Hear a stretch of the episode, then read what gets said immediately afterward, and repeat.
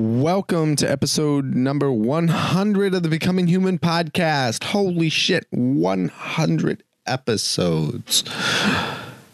Wow, it's been quite the, quite the ride. I've learned so much about interacting with other people, my own thoughts and perspectives on the world, and just what it is like to be to be a person who is trying to overcome their own set of challenges and figure out their own sense of meaning, whether consciously or subconsciously. You know?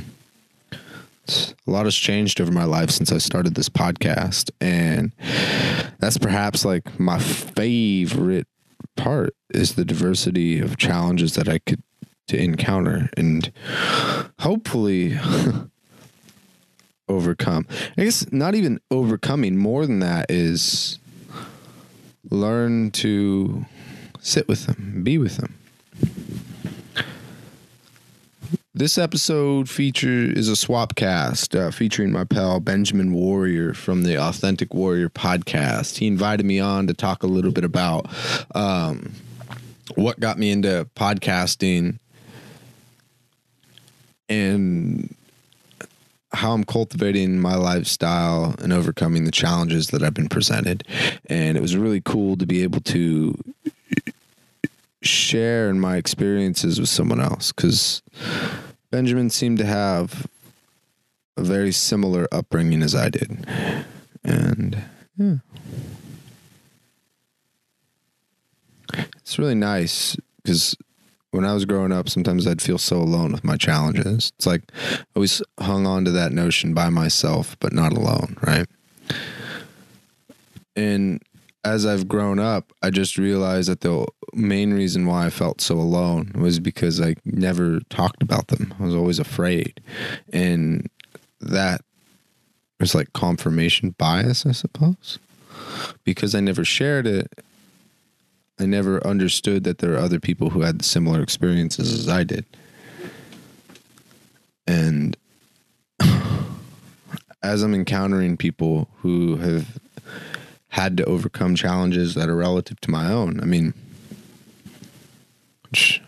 a lot of us have, right? A lot of us have similar experiences to one another. Uh, even if you've lived like a horrible, traumatic, fucked up life, like you just, you can find some semblance of humanity in there, right? Because it's like a human experience.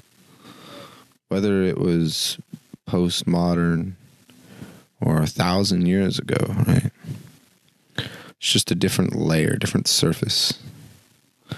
Anyways, it was a joy to be able to talk with Benjamin, and I hope you guys enjoy this episode as much as I did. He's got some killer music to start off with, some goopy stuff, and then we head into the conversation and yeah. Well, I hope you guys are enjoying your summer out there. Without any further ado, here is my podcast on the Authentic Warrior radio show with Benjamin Warrior. Till next time, y'all. Cheers. This is Benjamin Warrior. You're listening to Authentic Warrior Radio. It's a podcast devoted to authenticity, resilience, and communication between diverse and passionate people. Thank you for tuning in. And don't forget a healthy dose of antics, insanity, and humor. Hi there. Today we have a fantastic episode featuring Will Nelson of the Becoming Human podcast, as well as an exclusive studio performance by the nationally renowned child psychologist and author Dr. Sylvan Flugequam, CBD, and his guitarist counterpart, Brianne Yaquith. Dr. Flugequam has published over 30 award winning books, such as his recent bestseller entitled A Guide to Nastiness The Art of Teaching Children Self Respect by Using Abrasive Communication. And his previous bestseller, Instilling Self Esteem Empowering Your Kids by Cutting Them Off After Demanding That They Speak. His music has been making its way across North America its wake sweeping the upper middle class Waldorf moms off of their feet and directly into his bed. You can personally thank Dr. Flugiquam by leaving a comment at his website, www.charlatanfatheroftheyear.com. And without any further ado, here is his performance.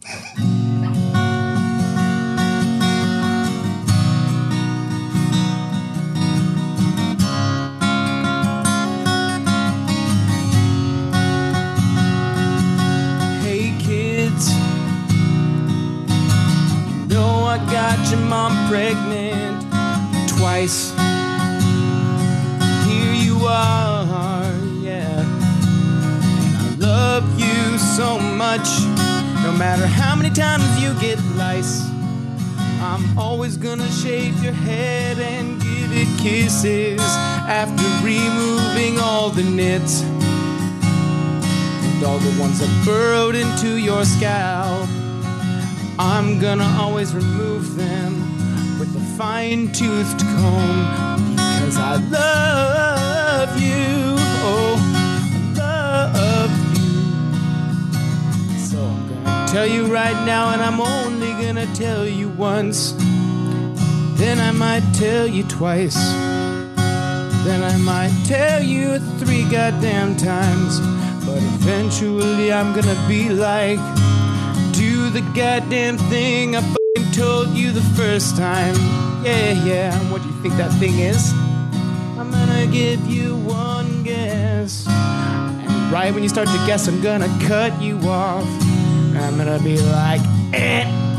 If the answer wasn't go do the laundry or do the dishes or sweep the floor or vacuum the floor or wipe the counters or clean the bathroom or pick up all the shit out of my living room. Well, if the answer wasn't one of those things, then you're wrong. I love you so goddamn much. I hope you'd keep these words with you. Take them out into the world when you're older, yeah. Gonna be like, well, my dad, he was weird as hell, but he loved us. And every once in a while he was nasty. But I know why, I, I, it was because, it was because my dad freaking wanted us to grow up and take care of our bodies and our house and have self respect. Give respect to all the people that I share space with. Cause nobody should ever make anybody live in filth. Never, never, never, never, never. Most of all, that person who deserves the goodness and the cleanliness and the godliness and love. Is yourself. Because ultimately, the person who treats everybody else with respect, that person, they learn it from treating themselves that way first. Do the golden laundry so you don't end up with scabies. Cause nobody wants to have scabies. Nobody wants ringworm or MRSA. No, no, no, oh, no, oh. Everybody wants to be buff and strong. So eat your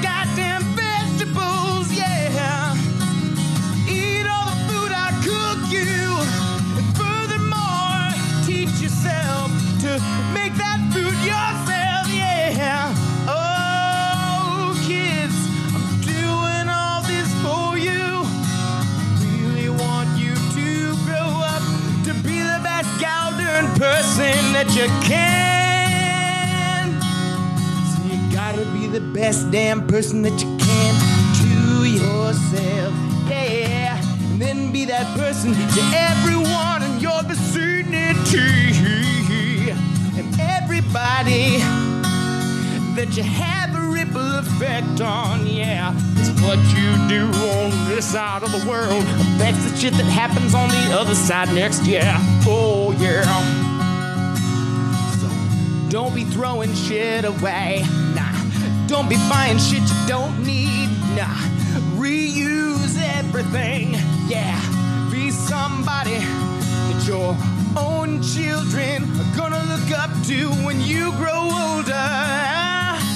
And make kids yourself, cause it's not just banging people, getting them pregnant and having little people that look like you. Nah. First thing you gotta do, to your dad and love yourself, you. Oh, yeah. And that's the end of my song.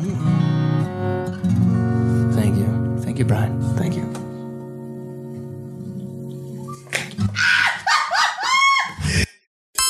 Alright, I got a few things I want to say before I'm ready to get started on the episode. First off, I want to say thank you to my Patreon subscribers Matt Hagum, Mike Rowe, Chris Cook, Molly the Cop, Megan, Suzanne Zidimac, McVisley Bear, Baker Story. I also wanted to say thank you to Taj over at tajeye.com. That's T as in Texas, A as in Anchovy, J as in Jeopardy, E as in Excellent, Y as in Yeah Yeah, E as in Excellent, dot com. Taj is an excellent artist. He does uh, beautiful things. He's in fact been on this podcast one other time, soon to be twice. Keep your ears peeled for that one, if you can manage to do that. I know how people peel their ears open. It sounds like it hurts, but go for it. I highly recommend it, especially when Tajai is on this episode. Thanks, Tajai, for creating such a beautiful logo for my podcast. Thank you for everything you've done. It's been very helpful and excellent, and I love it. Do I say thank you? One more thing. If you're listening to this and you want to help me out, go to iTunes and subscribe and give me a review. And also, please, by all means, please go to patreon.com slash authentic warrior radio and become a subscriber. There's things there that I promise you. I will promise you and they may or may not come true. But I will make the promise, and you will not regret it, because chances are you'll forget that you've been supporting my podcast with one, two, five to ten, or maybe fifty dollars a month. Depends on how much attention you pay to your money. Thank you, thank you, all of you. Thank you very much. Please enjoy this episode.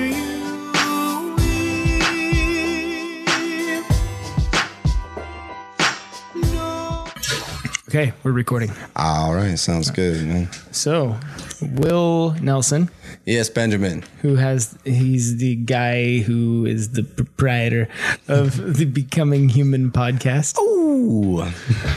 and we're apparently going to cross post these. So this is my first time being on a podcast of not my own. Yes. I can't talk. I can talk perfectly fine, and then I turn on the fucking. I hit the record button. I'm like, doo doo doo. Oh, dude, this is that's exactly how it is when when I uh, take people rock climbing, especially kids. Like they'll be on like little boulders and stuff like that, and climbing around without ropes, and I'm constantly having to tell them, be careful, because if you like if you climb up any higher, you're gonna slip, fall, and like all I'm picturing in is death. They probably just get like bruised and stuff, but like I get nervous, and they're like, no, no, it's fine, and I constantly have to like just just encourage them to to keep their safety in mind, right, and, and teach them risk management, and like these are like anywhere between uh, four to um, 18 year olds, you know, and then when I put them on rope though, they like climb five feet. It's hard. It's hard for me too, but they climb five feet and they can't get up anymore. And it's like, where did all your confidence go? But like, once everything was on, right, it felt real, and mm-hmm. they, it was on the forefront of their mind. And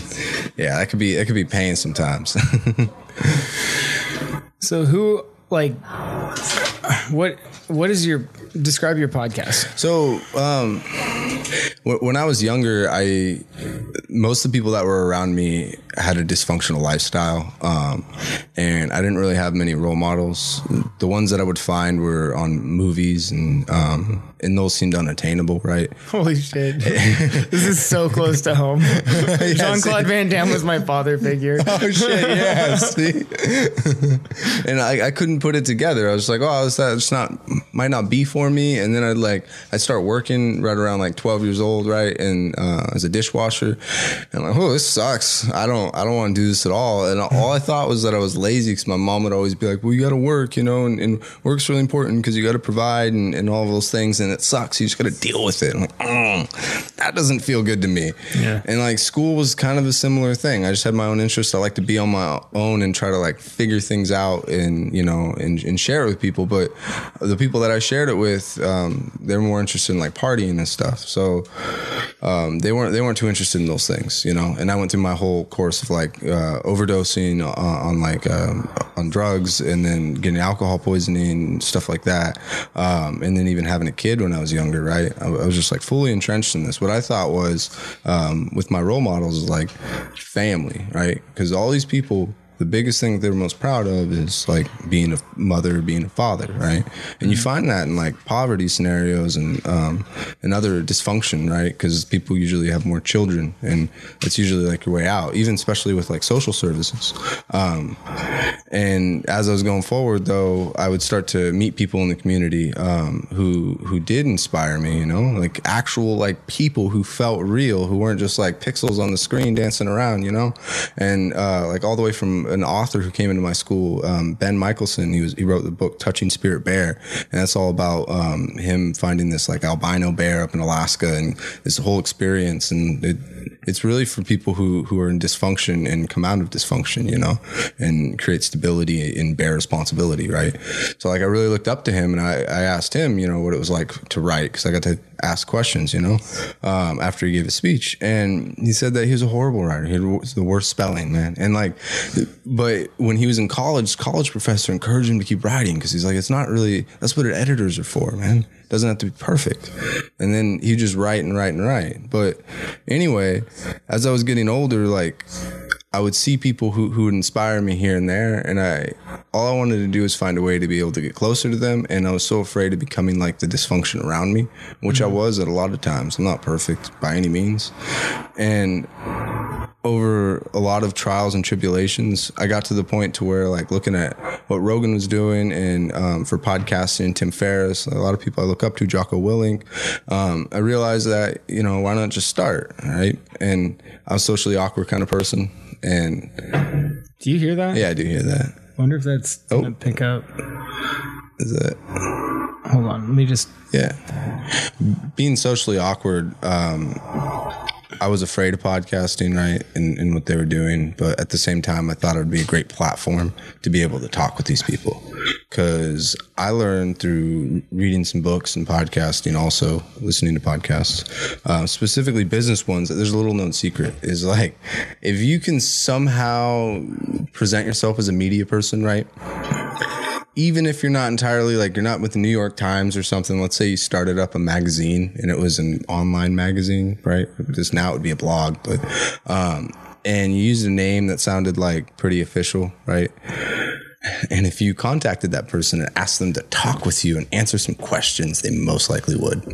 And so that's kind of where it went from. And I used it to to build my social skills because I knew if I can talk to people, then you know that would be the way through anything that I wanted to learn.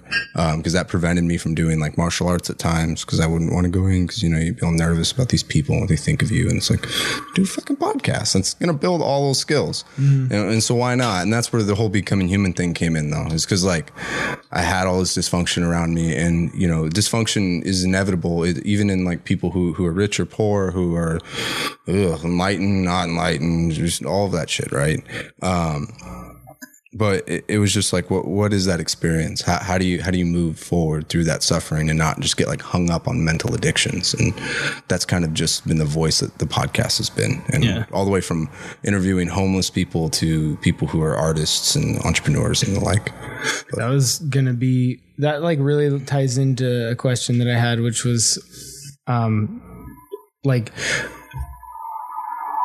have you ever had a experience where you are recording and then you're like you say some shit straight from the heart and then you feel so vulnerable afterwards that you're like I don't know if I can put that in there. yeah Like how do you handle that? How do you So I- respond? I've been working with that since I was um, really young, actually, because I would be, I was a, I do poetry when I was in high school and then just coming out of high school and college as well. And like the things that I were writing about were the things that I wouldn't have anyone to talk to about. And I was always very afraid to, to show people that.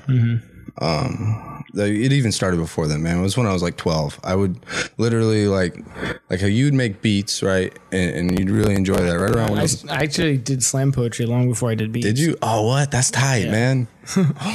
and when, when I was like 12, though, I would write stuff and it's poetry. I loved it because there was like, there wasn't much of a, I'd always do like freestyle. So I didn't have to follow, um, you know, any structure. And for some reason, I resented a lot of structure.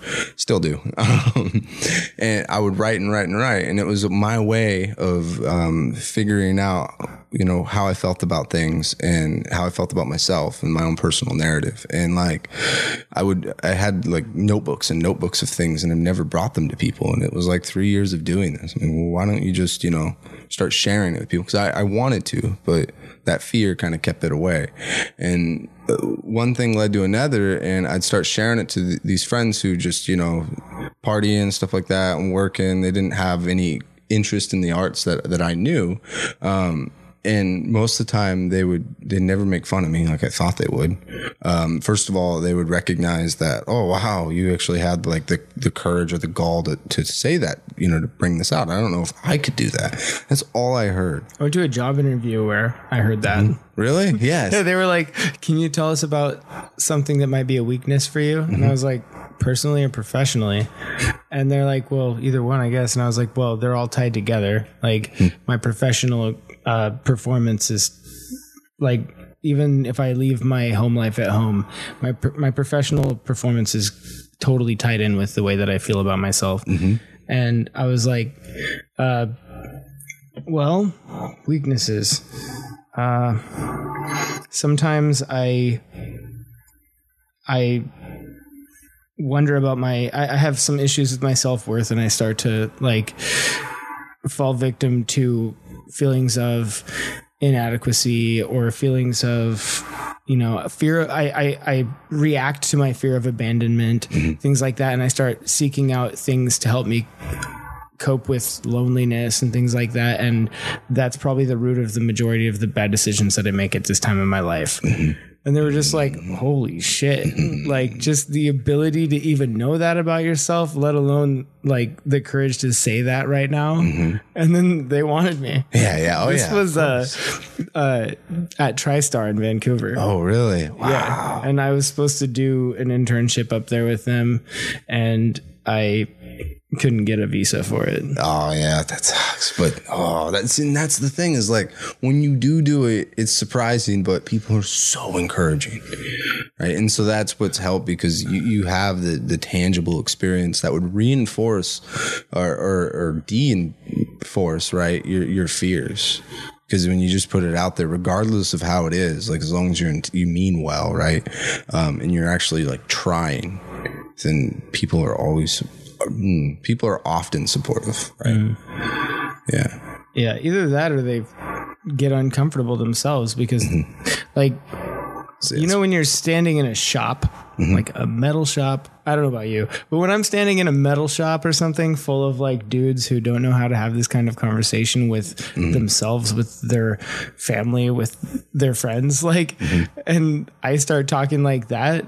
I feel like it's something that's relatable to almost everybody, mm-hmm. no matter who you are, even if, regardless of whether or not you're one of those dudes. Like, everybody can relate to these things. It's part of the human experience. And, like, but it's not conversation about it among men is generally not supported mm-hmm. Yeah, yeah. and like when you're having those conversations with people they get really uncomfortable sometimes because it hits home and mm-hmm. it's it's like hey man like what the fuck are you talking about? Yeah, you, you know what's fun though? Is like to try to navigate those conversations in the most disarming way or mm, in the least disarming way in the most subtle way. In like Cur- like I, I present with curiosity. Yeah, yeah and like curiosity and just like like it's not a big deal at all. Yeah. And like 'Cause it isn't. I was out. I don't really go out that much, but I was out the other night, and this dude um, recognized me from Facebook, mm-hmm. and one of my childhood friends is his girlfriend, but she broke up with him a while back, I guess. I didn't even know who this guy was, and he was super wasted. And he was like drinking through his grief mm-hmm. from her breaking up with him. And he perceived me as a threat. Somehow he got oh. this idea that like she and I had a past that she wasn't telling him about or something. And mm-hmm. like this is all coming out of this dude who's like wasted. Whoa, yeah And so uh, for like two hours, he would open up and tell me all this stuff, like heart to heart. And then it would mm-hmm. lead to him trying to fight me. And I would have to like de escalate that. And whenever I tried to walk away, like I really wanted to walk away. There was other mm-hmm. things I wanted to be doing. Oh, yeah, of course. But when, but, I, but whenever I tried to walk away, he would try, he'd be like, Hey man, where you going? I'm not done with you. And he'd like try to fight me and shit. And he was trying to act all gangster. Mm-hmm. And then, um, anyway, the night it ended with him crying in my arms. yeah see it's beautiful And then I was like just hugging him and holding him and like like telling him everything's going to be okay mm-hmm. and he ended up like uh ask he was like hey this doesn't go anywhere. You don't repeat mm-hmm. this to anybody. You don't tell anybody this happened. And I was like, mm-hmm. dude, first of all, the only people that know both of us are people that I don't really talk to that often. But also, there's no shame in what just happened. Yeah. And he's like, no, man, no, just say it. Just say you won't repeat it. I'm like, fine, but there's no shame. I'm like, that. it's okay, dude. it's okay. It took a lot of courage to do what you just did. Mm-hmm. Yeah, yeah.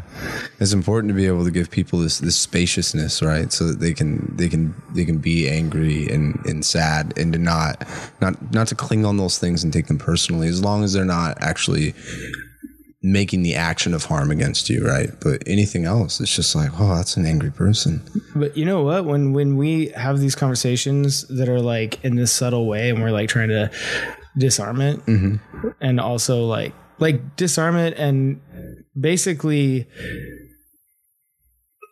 communicate in a way that's like that is safe, feels Yeah. safe. and it's also like like loving right? Because there's a thing where there's a balance that you play where i approach you and i see you are in a state of disarray right?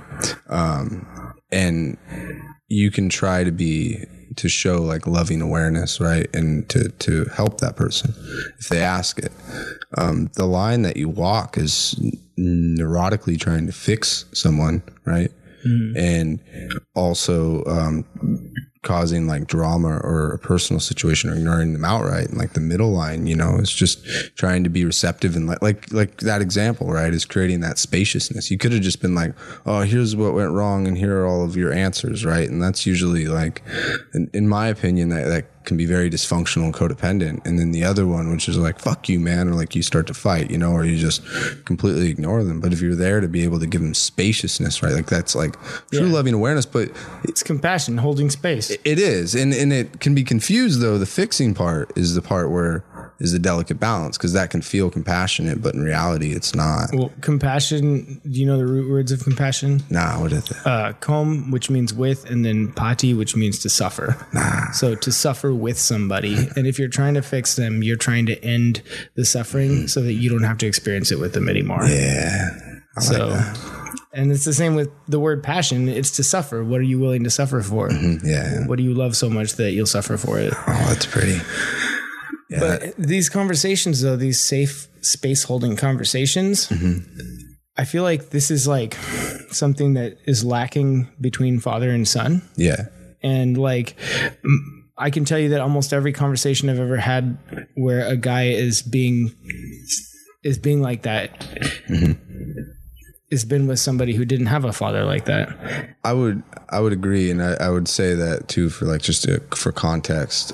I would say that it's not as important to create a a risk free space for an individual to to talk about right these experiences. I think it's more of um, encouraging the person to have the the emotional um, resilience and coping mechanisms to overcome the discomfort to create their own space. Yeah. Does that make sense? Sorry, I don't mean to interrupt. No, I I agree, and I think like to really trust um, has nothing to do with like to be in a, a, a situation where there is trust, like. That goes both ways. Mm-hmm. Both people have to trust themselves more than they, it's not about trusting the other person. Yeah. You can never trust another person. Mm-hmm. You you just can't. You don't you you don't know. But you can trust yourself that no matter what happens with this person, you're gonna have your own back, and you're gonna catch yourself when you fall, or, or even if you don't, you'll be okay Yeah, yeah. but I think yeah, these these conversations are like father son conversations that need to happen more, and they don't, mm-hmm. and they didn't happen, and the response that you get is the response that a boy would have if he had that conversation with his father. So I end up having these conversations with this guy. He ends up crying in my arms, and hopefully, if he remembers any of that, he's gonna. It's gonna plant a seed in him, and he's gonna want to do that for somebody else. Yeah, and it's like, um, and it'll carry throughout, you know, and you, you would hope that that like through those one small actions, right, it has that cascade effect. Well, not even like it'd be just a repercussion merely of what you're doing because it's not your entire intent. But um, I find that when I work, I work with uh, emotionally and behaviorally disabled children in the um, school district, and um, and I also teach children in martial arts and at one point gymnastics, and um, that's the thing that you see often is is like that disconnect. Not even just with like uh with a father figure, but with like a deep relationship with with a paternal with a paternal figure, and, and like because I, I watch a lot of these kids. I'll, I'll put them in the like. For, I'll take kids that that aren't um, that don't have EBD or emotionally behavioral disability. I'll take regular kids and I'll put them in like a rock climbing scenario, right? And in in those scenarios, you have to be able to teach them to bear the greatest burden, which is like keep yourself safe, right, and treat others with kindness, even if you're mad at them or even if you're uncomfortable. And then the whole time you're physically going to feel uncomfortable because you got to walk. And then at other times you have to make sure you keep yourself safe and then keep that person safe. Like you get to the bottom of this like little treacherous little, you know, hike down. And if you were to trip, you would roll, roll, roll, roll, roll, right? But because of the other child, they're helping them keep safe. I'm right behind them reinforcing it, but Yeah, that's as far as they know, right? awesome, dude. and um, with, with that though you're teaching these principles because what i see when when i'm within between my son's um, my son's friends um, that, that he hangs out with right and he hangs out with the friends from a wide demographic. Some of them sometimes i wish you'd rather not but i can't i can't really control that. I can just control how my son copes and deals with things. Um, and then uh, from teaching and working with the the ebd kids like just the hardest thing is is like bearing bearing what they would consider burdens and responsibilities like uh, whether it's chores or whether it's learning something challenging and difficult or that makes them feel insecure. And then to to to do something that is inherently meaningful to them right? Like it's uh, do math no. Or you know do the dishes no. Be nice meh. Like th- those kinds of things. And those things are like it, it, you you find those less often, like those skills, and and most of the time it's yeah absent father figures, and that doesn't even mean like in the home necessarily. It even just means like no relationship. Because I even have friends like where their dads, they don't even exchange very many words with them. Dads are very stoic and inside themselves, and it's just like, fuck, man, that's that's painful. Yeah, I lived. Um, my the person I call dad, I actually haven't lived with since I was like seven years old, and I don't really have a frequent Me too. communication with him. Yeah. But I lived with him from three till seven. He was my sister's adopt, or he was my adoptive dad. He's my sister's biological, and um, but I remember when I lived with him though, like for one thing, it was like it was super abusive, but aside from that, like we didn't really have a lot of interaction. He was I feel like he was really just like needing to be there for himself. Mm-hmm. His upbringing wasn't that great either, and he was uh, he was this. From what I understand about his upbringing, like he was, he spent a lot of time off on his own as a kid. Mm-hmm. Just that kid off in his own space, trying to feel safe somewhere. Mm-hmm. Yeah. and like uh, that's what he did as an adult raising us. Like the reason that there wasn't a lot of communication he was always like painting models or playing mm-hmm. guitar with his headphones on or like something like that just for hours. Or like he'd be at work he'd stay late and we'd be running around at his work and he'd just be focused on what he's doing. And like yeah that was that's really fucking common. Mm-hmm. I and I have the potential for a pull in that direction because I could feel it, and in the sense that like I can have to check my values, not like I get led astray, but I get to the fork in the road, and I can feel like running is a good example, right? I got to for ultra running, it's about twelve hours a week of running, and with that, someday like I'll have one day where it's like ten hours straight of running, right, and then the rest of the days you divvy or it's like eight hours straight of running. You divvy up the rest of the hours amongst the week, right? And like I can get feeling the, sensation of being so obsessed with something that like like well I could just keep adding more and more and more to this, and this feeling of the concern or like fixation, right, on on doing that, it can be so enrapturing that I have to be like. Okay, wait, wait, wait, wait, wait. Let's look at the lifestyle that we want to live, and let's remember all the movies that we watched when we were a kid, which is absentee fathers and all the fucking movies. think like liar, liar, carpool, all these things. And I'm like, think of the lifestyle that you want, and you're the only person because I'm a single parent, and I have my son 100 percent of the time. I'm like, think of what you want for your son, and and also yourself. And I'm like, oh, okay, let's let's go back over here, and I'm gonna kind of do these things as much as I can, but with the consideration that not even just having my son's a value is being able to take him and show him all these things that I like and develop it as a beginner, so that when he's older and independent, then I can be an expert. And like remembering that because there's a, there is the pull there, but I have to have you know I have the I don't know if it's the discipline or just the just the value and maybe imparted because I have an absent father basically. Yeah. Yeah. For me, like it's like I need these things in my life to develop myself. Mm-hmm. yeah. And if I do that, I become a better father. Mm-hmm. At the same time, my method of self of like personal development, like if it conflict if it conflicts with my integrity, like it becomes my method of self-destruction. Mm-hmm. I am not the father that I want to be. Like it, I had kids at a really young age.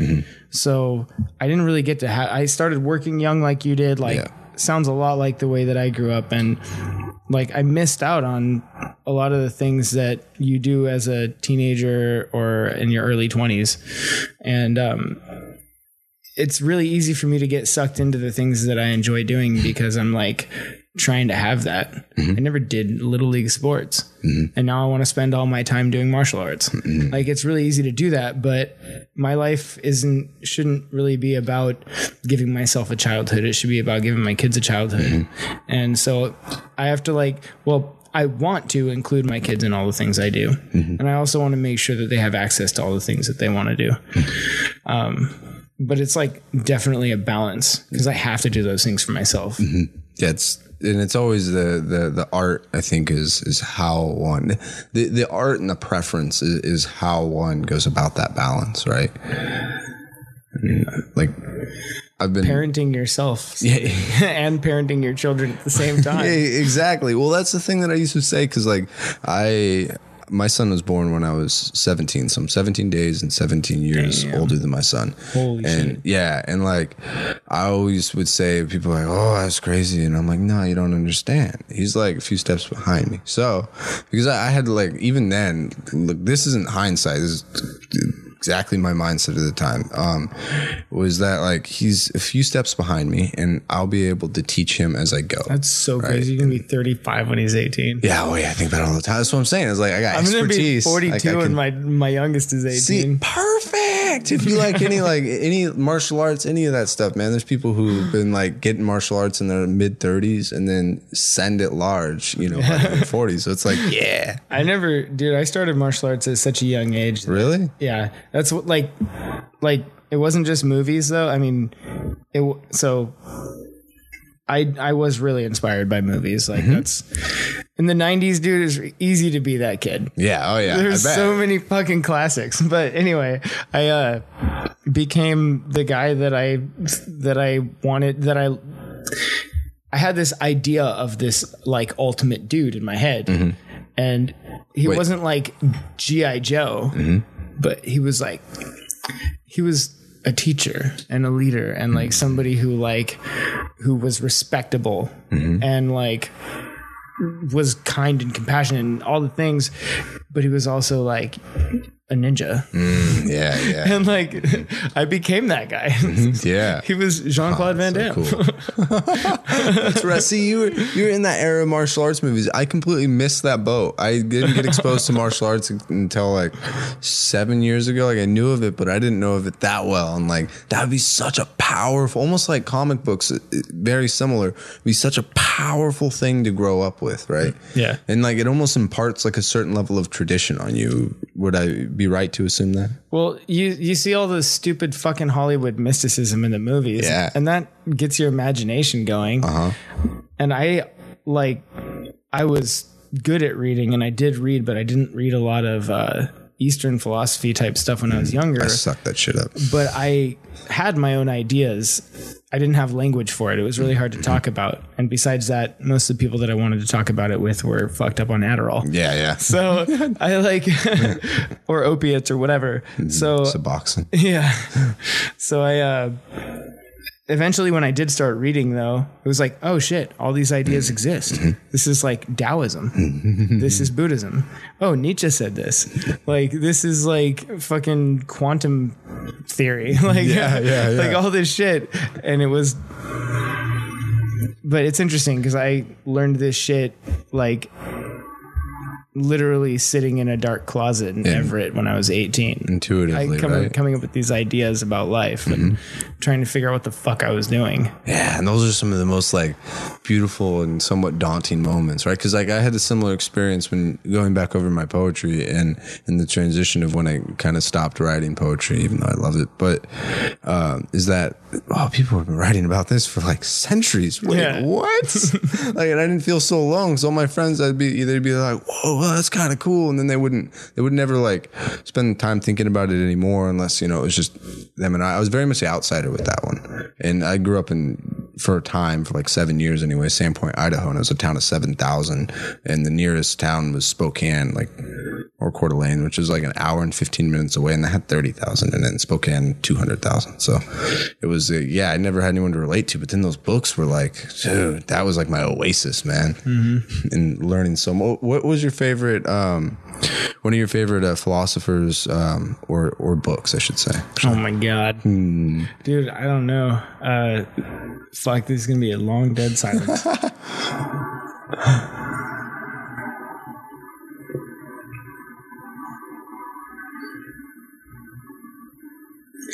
I don't even know, dude. I read a lot of like psychology type stuff. now. Psychology stuff. I'm really into like um, communication relationships. I like reading about different types of communication models and like Mm-hmm. uh, therapy models and stuff like that. That's how I learned to communicate with people. Yeah, yeah. I had terrible social anxiety Mm-hmm. for when I was like 18 for years Oh, until I was in my early 20s.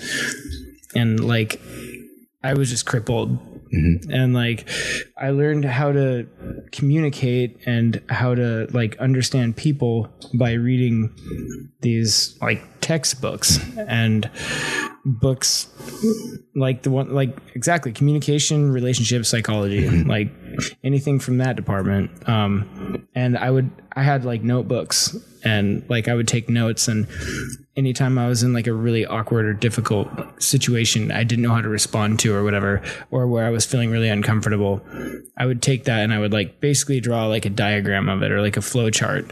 And i would do research and then I would s- try to like basically draw a map of like the interactions that were happening and like the causes and effects and the processes that were happening within each person and between each person. Mm-hmm. And like that's how I learned how to deal how to that's how I understand people. But mm-hmm. really every everything that I understand about people was like started with me going after trying to understand another person. And then somehow however i did that mm-hmm. even if it was like a really roundabout and self-destructive way where i had to fuck myself up in order to learn this thing mm-hmm. like all it really did was help me understand myself.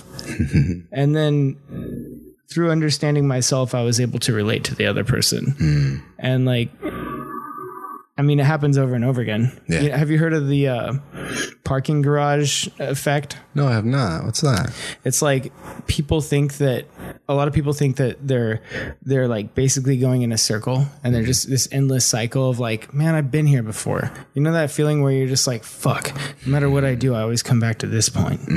Well, you're actually spiraling upward, and like you're getting better at it each time, and you're coming to a more difficult challenge each time. It's more complex, and I don't think it's more complex each time, but you're understanding it with more complexity each time. And every time you come around, your perspective changes because of all the things you experienced before you came back to that point. Mm-hmm. And so like yeah, you're just moving up this parking garage and like this cycle of like going inside of myself and then going back out and connecting with people and then coming back inside of myself. It's just the parking garage. Hmm. And every time I like reach out to try to understand another person and then I understand myself because that person is a mirror. Like every time I I remember when I was like 20, I had this epiphany that like every single thing that I understand, I understand because I am that. Mm-hmm. Like I mm-hmm. contain that. Yeah. Like there's no way that I can understand anything unless I can relate to it, mm-hmm. which is like why God was created in man's image or man was created in God's image. Really, I feel like man created God in man's image. Yeah. because everything that we don't understand, we personify so that we can relate to it. So that's the funny thing is, is like, if you were ever to build build a role model, right, it would have to be in your image and then better. And and like, and that's where for for me where I even take like not that I'm I'm not religious, but I value um all types of religion and I value the study of religion as well, just as I do philosophy because it's pretty much one and the same, right? Um, Although most religious people would rebuke philosophy. Y- yes, yes. but um, just for me being agnostic, right? They're both of value to me, very, very much. And that's the thing that that's religion actually helps me specifically. Christianity, right? Is like, um, is you have a role model in, in how to hold yourself to the highest standard, right? Creating something in your image that exceeds what you are currently doing, right? Like you, you don't want to, I don't want to clean my car, right? There's somebody that, that, that has been written, right? And that someone would look up to who holds himself to the highest of standards that you can hold yourself to. And that's where like inverting it in that way is super helpful, even to me as a person who's not religious, right? Is, um, is just knowing that there's like this big story because all stories, all stories are like a, a mapping of who we could, who we could be, right? Even like Harry Potter, for instance, a person who's like courageous and has a community. Like literally Harry Potter is another good example of someone who's just really good at jujitsu and goes and does like ADCC trials, right? And they go and fight like all the bad people or all the tournaments and all the shit that they can't do and like all these things, right? And um because if you look at just like archetypes, um and in, in all the stories that we have, it's literally just a role model for, you know, our potential. And I would view personally for me, like even Christianity is like a story, right? And a narrative that we collectively tell ourselves. Um, but the thing that I found fascinating, which is to your point, where it's like that the parking garage, um, is I, I really like uh, Ram Dass, if, if you're familiar, right? And and he has this thing where when he was younger, he was very like power hungry and attention seeking, and and he always wanted more and more and more and success, success, success. And then he goes off and he just to put a really long story short, I guess he becomes um, he dedicates himself uh, to to spiritual practice, and he does like some of the most wild shit from really really long silent retreats and, and abstaining from sex for years and years, and um, and then coming over to the states and bringing back everything that he learns in a spiritual practice and, and touring across the country you know in the late 1900s right? And uh, it sounds old but um in the late 1900s. in the 1900s and he has one where he's like he's old now he, at that time. He was like i don't know he's in his 50s 60s Like, he's pretty old. He's lived quite a long life. He's um he's had a lot of spiritual practice in that time and he's like uh, I, you know, I go in to become enlightened, um, and I find that you know, I'm power. I, my ego is large. I'm, I'm power hungry. I'm attention seeking, and I, I learn to um, to detach myself from those things, right? And and then I come back home and I show everyone how detached I am, and I'm like, look at me. And then he's like, oh wait, he's still struggling with that same. Damn that's the catch 22 of Buddhism. Yeah, yeah, yeah. or like yeah. or any kind of like spirit really any kind of spiritual discipline that has to do or mental discipline that has to do with ego yeah, yeah. Oh yeah. at all It's. mhm. you cannot escape it And, and that's the point is like you never are it's you might go into it with the expectation to escape it but the whole point is is that you never you never escape the ego and furthermore you never even escape your own karma if you're someone who is um, codependent well you're you are going to deal with some level of codependency throughout your whole life but like you said the games get more and more complex and more potentially rewarding or even more insufferable and you know just more interesting. Like it never ends. And as long as you're aware that you're bullshitting yourself like mm-hmm. 99% of the time? Yeah. Like then whatever. Exactly. That's why i like comedy because it's like man like because i was doing poetry for a while and people would so spokane they have this thing where because poets i didn't even like this but like you know you snap or whatever and it's like i like that. And like the beats. Yeah, and in Spokane, they're like, because they're they're a huge service community there, and they're like, mm, we don't remember, guys, we don't snap here. When people when people are doing good, we rub our palms together, and I'm like, oh my "Ah, god like how can it get more what the fuck am I doing? And like, and I thought about it, and I'm like, man, these guys take each other fucking seriously. I'd rather do something where I make people laugh, man. Like, uh, and it, I just found that like I have to have some outlet in my life where I. I realize and I bring it all out on the table and just bullshit myself because if I don't, fuck, my head's gonna get all big and pop, you know? yeah um yeah do you perform comedy Um, I was for a while, and then it got to the thing where I, I have my son. My son's seven years old, and comedy happens at night. If I'm gonna do this thing, because comedy is perhaps one of my favorite things, and like, um, if I'm gonna do this thing, I at least want three to five nights a week, and with how it is now, I would have to pay somebody, and if I were to pay them, then it would be like I need like four hours, and even at minimum wage, it's like forty four bucks a night, and then forty four. It's just I don't. Yeah It's so as so what I'm doing now is I'm having trying to enrich myself with life experience, build my writing skills and conversation skills, and then once he gets to the point where he's about independent, then where I can just leave at night and not have to, and he can be at home, then that's going to be my main factor. Yeah. um, at least one of them. But that's where i'm at I'm afraid. i'm finally people. there Really? Yeah. it's, yeah. See exactly. Because yeah, your kids are getting older now. yeah they're 10 and 12 Yeah, and there was one point where I thought like, well, you just do it anyways, because I get the fear of like, well, maybe this is this is completely possible. You're making excuses to be able to prevent yourself from from doing that, right? And then I'm "Mm, no, because I just really want that freedom to to to be with my son in the way that's like the most optimal in that moment. And like right now, it's being a beginner at things, being having the flexibility to teach him all those Shit, stuff. he's a beginner at things E- exactly yeah and and indul- and like being able to help them with that and like i really like that and that helps me because if i just focus on fundamentals as you know for the another next two years of what i like then i'll have a solid foundation to move forward on those things you know Yeah. I used to be so hard on myself when I wasn't like really fucking good. I had to be the best at everything I did.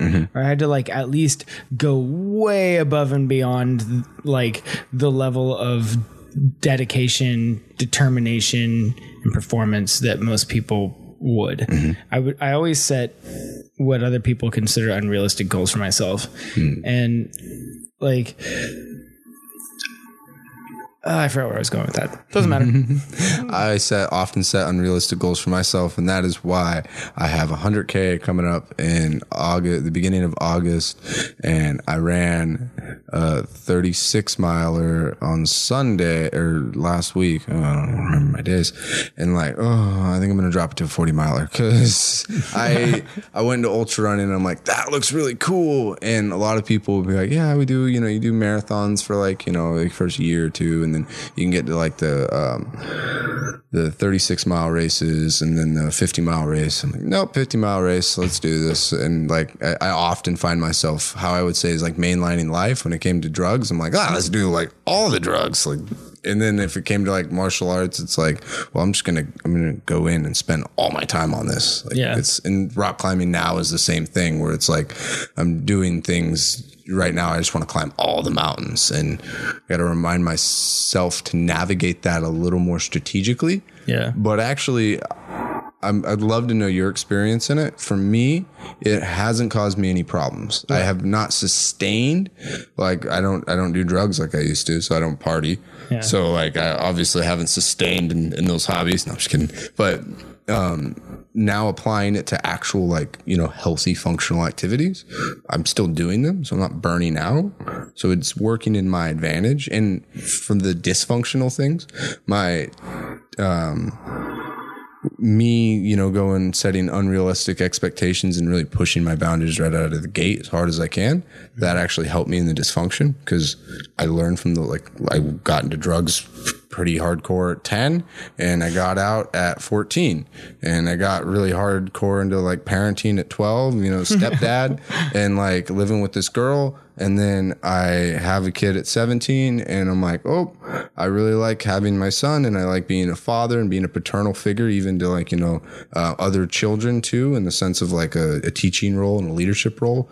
Um, it's great. Um, but I learned my lesson in terms of like, how I would view my, my sexual interactions, right? And like in relationships and stuff like that. Like, I got all that out of my, my system pretty quick. Yeah. So that's helped me. But for you in setting unrealistic expectations, has that been helpful to you or has it been more dysfunctional and hindered your pro- progress in life? That's a question I'm oh, like really, really, really struggling to. Oh, that's beautiful. Yeah. I'm like really exploring that right now at this oh. time of my life. oh, yeah. Because the other day I was like, why do I keep ending up having jobs that make me fucking miserable? Hmm. Like every fucking type of work that I've ever done, I've ended up miserable. And then I was, uh, I got a sponsorship, a fighting sponsorship, where I, for like 10 months, I did nothing. Mm-hmm. I, my, I didn't, I was, so I was offered this opportunity to, and here's like the clue. Mm-hmm. I was offered this opportunity to do nothing but fight and train. Nothing. And all my bills were paid for. Oh, Everything. nice. And I didn't accept the offer for like two or three months. And then when I finally did, it's because I was like, oh, he- here's how I can feel good about this. It was like, I don't deserve this fucking, this opportunity. Mm-hmm. I don't feel like I deserve it. Why? Why? Why are there other people who are strict, scraping by, struggling to get by, and I'm gi- being given this opportunity? Mm-hmm. Like, how can I deserve this? So to me, like deserving something doesn't necessarily have as much to do with what you have done as what you're going to do with the opportunity. Yeah, precisely. So for me, it was like, okay, what do I need to do to deserve this? So I've loaded on all this other shit. It wasn't mm. just fighting and training. It was podcasting, mm-hmm. writing a book, doing community service, mm-hmm. like, like just, I, I had this crazy schedule and, um, I ended up like pretty fucking miserable and I got, I got, I, that's when I started drinking too much. I I was, first of all, a lot of, almost all of it required me to be alone. Mm-hmm. I couldn't interact with other people. So for like 10 months, and I only sleep like an average of like four hours a night. Mm-hmm. So for like 10 months, I was spending like 20 fucking hours a day by myself. Oh, Unless I was in the gym training, which at the most is three or four hours. Mm-hmm. So I would train outside of that, but it was solo training. So like, dude, I got super fucking depressed. I started drinking too much. Mm-hmm. Eventually, I got to a point where I was like, "Fuck this," and I didn't drink for three months. Mm. Um, but uh, Uh, I forgot what the question was. See, that's beauty is because like being able to identify that as merely a symptom of of the situation, right? And you, I wonder when you stopped drinking, did you do that out of the discipline to stop drinking too much, or did you do that because you fixed the the the problem and course corrected with the It was a social little bit of both. I mean, I realized that drinking was was counterproductive to my goals, but that mm-hmm. wasn't enough. Yeah, I did I knew that for a while.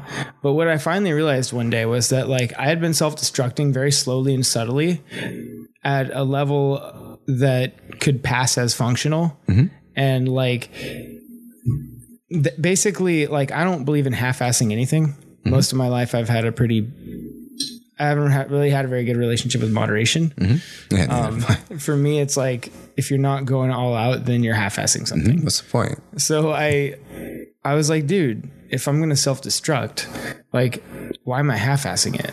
I've not only been like shitbirding my way through life, but I've been shitbirding at shitbirding. so for 24 hours, I got as fucked up as I could. Mm-hmm. For 24 hours, like literally on the end of that hour, like on the minute, I started drinking water. But for 24 hours, I drank too much, like consciously made the choice. And every time I wanted to go to sleep or stop drinking or whatever, I was like, no, I'm doing this. I'm going to fucking do this. This is what I've been doing for all this fucking time.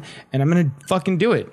It's like punishment. It's uh, not punish. Well, it is kind of, it's like when you're like, no, you're going to look at what you've been doing. Like, look what the fuck you've been doing. This is what you're doing. If this is what you want, have it. Mm-hmm. Like, so I fucking, it's like if you really believe in fucking doing everything all out, do it right now. So I just kept fucking drinking and like, and, and calling people up and having conversations that, I mean, I remember every conversation I had. Mm-hmm. I drank me. It was me and one other guy, and he was going through something too mm-hmm. at the time. And so we made this pact together, and we were like gonna get through this experience together. We called up family members that we needed to fucking hash shit out with. We like we we just did all this shit. We shared things with each other that we really needed to talk to somebody about, and like it was a ritual. And uh I just looked at the deepest, darkest, shittiest side of myself and accepted it. Mm-hmm. And I didn't accept it as who I'm going to be, but I accepted that it's there and I recognize where it came from. Mm-hmm. And like a lot of that experience was grieving for like my biological father like who wasn't really a part of my life but whenever he was he was just there cuz he needed something mm-hmm. and like he ended up killing himself so 8 years went by and then I finally fucking grieved for him mm. and not for him but Yeah, just experience. all the shit that I'd been like not dealing with, not mm-hmm. thinking about. The things that like I knew were not good for not the things that I knew were not fair to a kid, mm-hmm. to a boy. Mm-hmm. Like none of that shit was fair. But most of my life I just didn't think about it. I was like, ah, whatever. Like it's not going to affect me. yeah. And then like it all fucking came down that night. Like all of it, that 24 hour period, I just exercised a lot of fucking demons. And then I didn't drink again for 3 months. I didn't have a drop and like even now like like I'll it takes me like hours to get through a beer a lot of the time. Um, Is so it, when you say it takes you hours to get through a beer, um, is that is that a conscious thing or is that a very unconscious thing in the sense that are you're like, mm, Like, I'm aware of it. slow.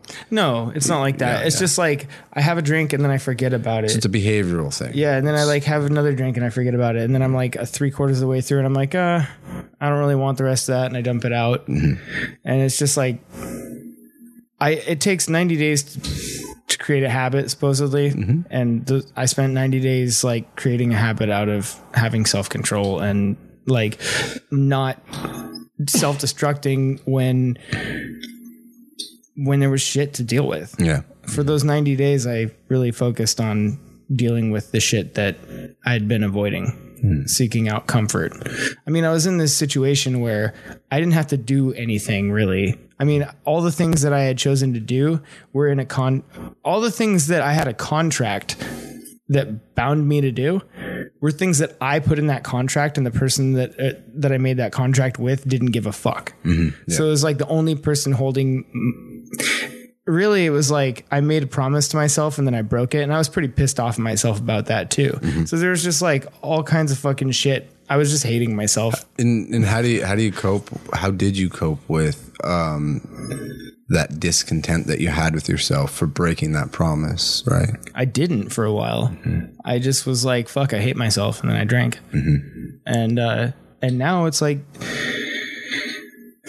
I was doing exactly what I needed to be doing. Mm-hmm. Yeah, that's right. Like it's not if you were to have not had that experience and just got on with what you needed to get on with, you probably wouldn't have been a better person. Well, that experience really helped me understand my pattern, and it helped me understand my sh- that that a lot of the times in my life where I've been really unhappy, it had nothing to do with my circumstances. Mm-hmm. Like it had very little to do with that, because in the time where I had everything fucking handed to me and could have done the thing that I loved the most, and everything on that list was something that I felt passionately about doing. so this goes this goes to everything because if anyone was ever to enter into a school and then they were to say that this shit's boring and this sucks and I don't want to be here and then you flash over to another person right who who it's gonna be really dark but you can have like a really really dysfunctional household and you're a kid in that household right um those experiences or even you're poor and everything isn't like working for you. All the fucking the walls are falling over, right? All of those experiences within them lie some of the greatest bliss and joy that you could ever imagine. And that's just because it's suffering is relative. Suffering, it, it, it almost fills the space and it, it fills as much space as there is. Like it's, it's unavoidable.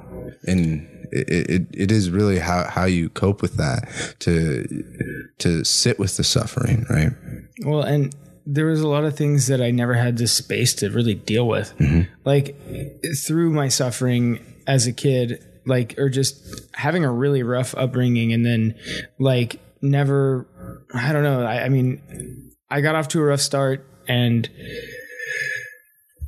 it hasn't been easy ever. Mm-hmm. Like, and I don't think it ever is is. for anybody. However, like my circumstances were just like, it's even what you said where, where you get like you get you know sponsored and you don't have to work and you get to do these things Well, it's it, like it what happened was like you okay so you, you know how during fight or flight like Mm-hmm. your pupils constrict like your blood vessels is constrict in certain areas because you're like preserving it for like the most the functions that take priority in order for you to survive Yeah. like through most of my life i've been in a survival state and like I never really dealt with these other things that really needed to be dealt with. And when I when all those things were were no longer an issue that I needed to focus on and I finally was like as soon as I signed that contract, dude, I felt like I had been treading water in an ocean that was just like rapidly crashing all the fucking time. Mm-hmm. And I had washed up on shore mm-hmm.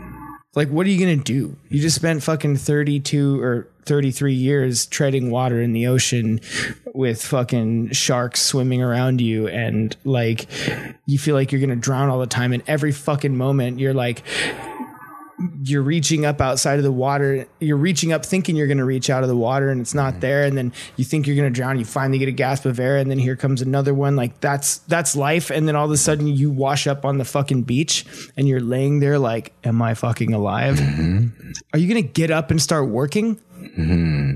No you're going to fucking lay there for a minute and that's like when i was in that state and i was like holy shit this is real i'm alive.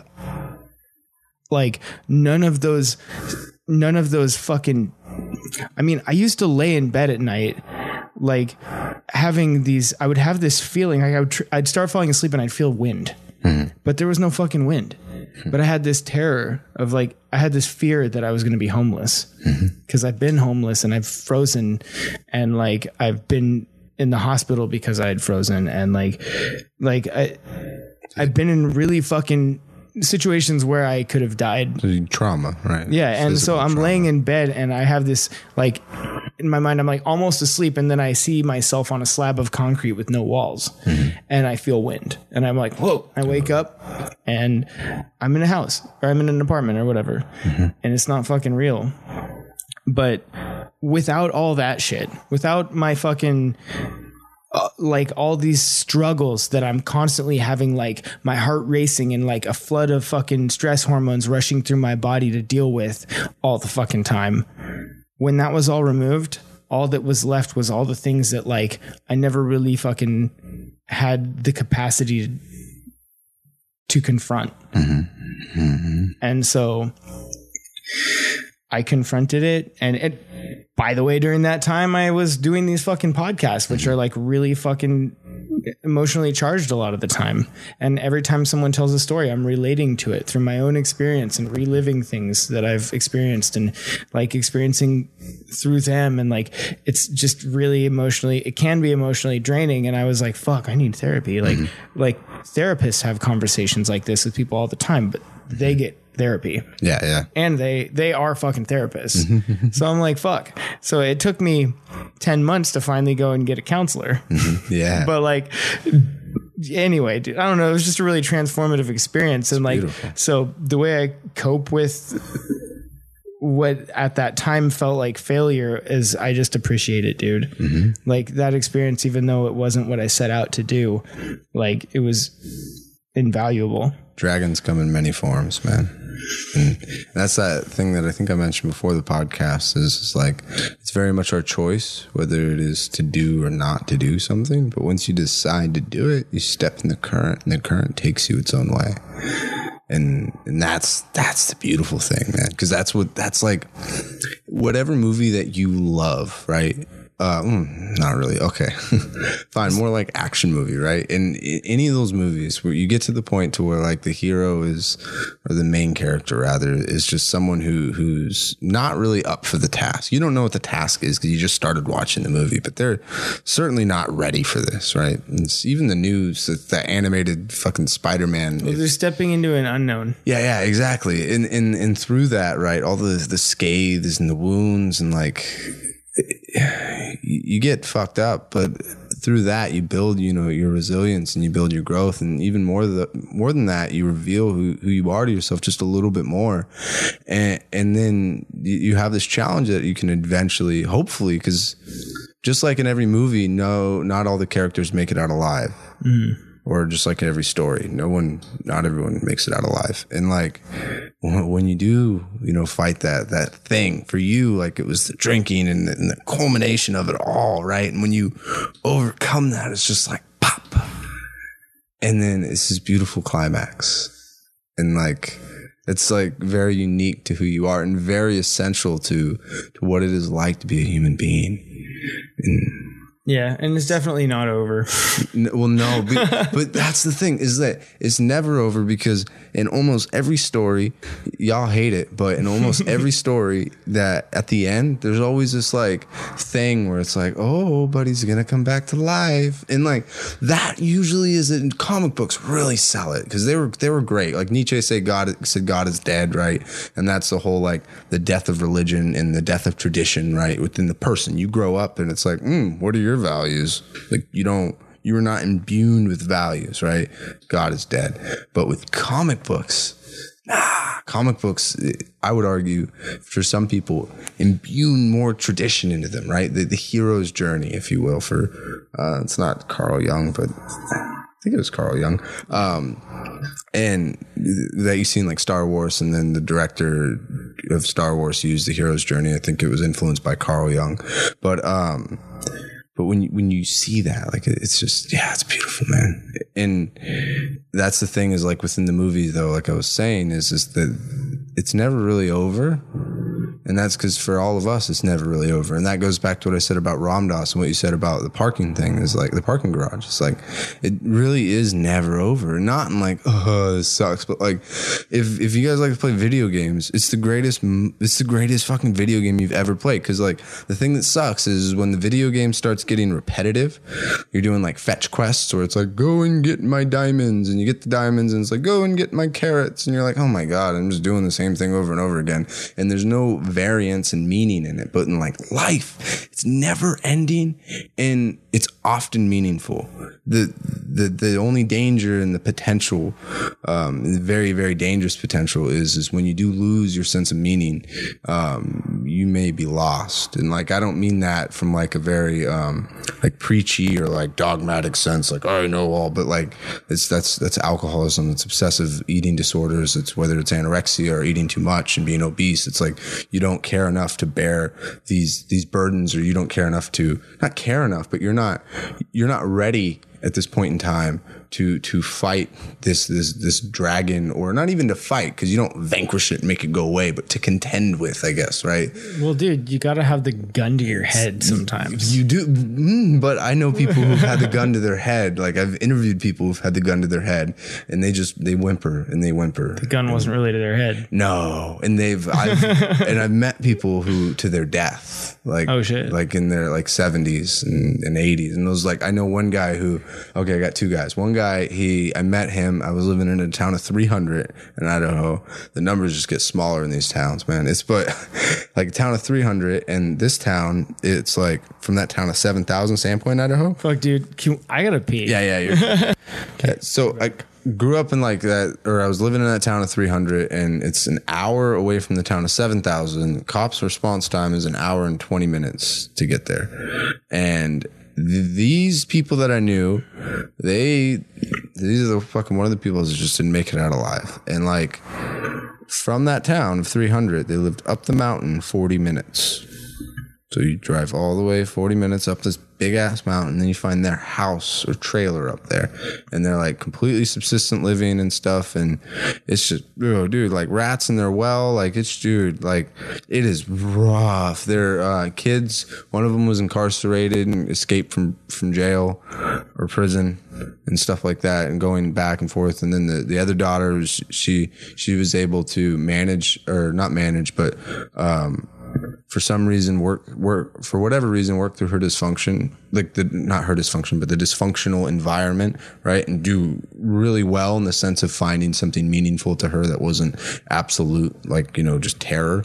Um and then you had this guy and his name was hippie ronnie right? He's a cool guy but like he was 70 60 um he started getting um cirrhosis of the liver or no jaundice and his eyes started getting yellow and i guess a lot of that has to do with like alcohol and and drinking a lot right and these people Ask Heidi. She knows. like She's a doctor. really is it jaundice where you um jaundice is from drinking you get yellow eyes right If the liver's if the yeah yeah and they so they had jaundice and he's like oh nope this, this is this is what I and just continuing on with it. And like the whole group of them like tweakers and alcoholics and just boom. In their 60s they're not like to the to the point where they have this property and they have this property for a number of years right? And it's like I don't what, what am I gonna do? Like I, first of all I'm fucking 10 so what what would I do? But like looking at that it's like they don't they never made it out alive technically. And i, I battle with that because i'm like how dare you? How dare you say that someone who is living in like what you would consider a very harsh scenario right?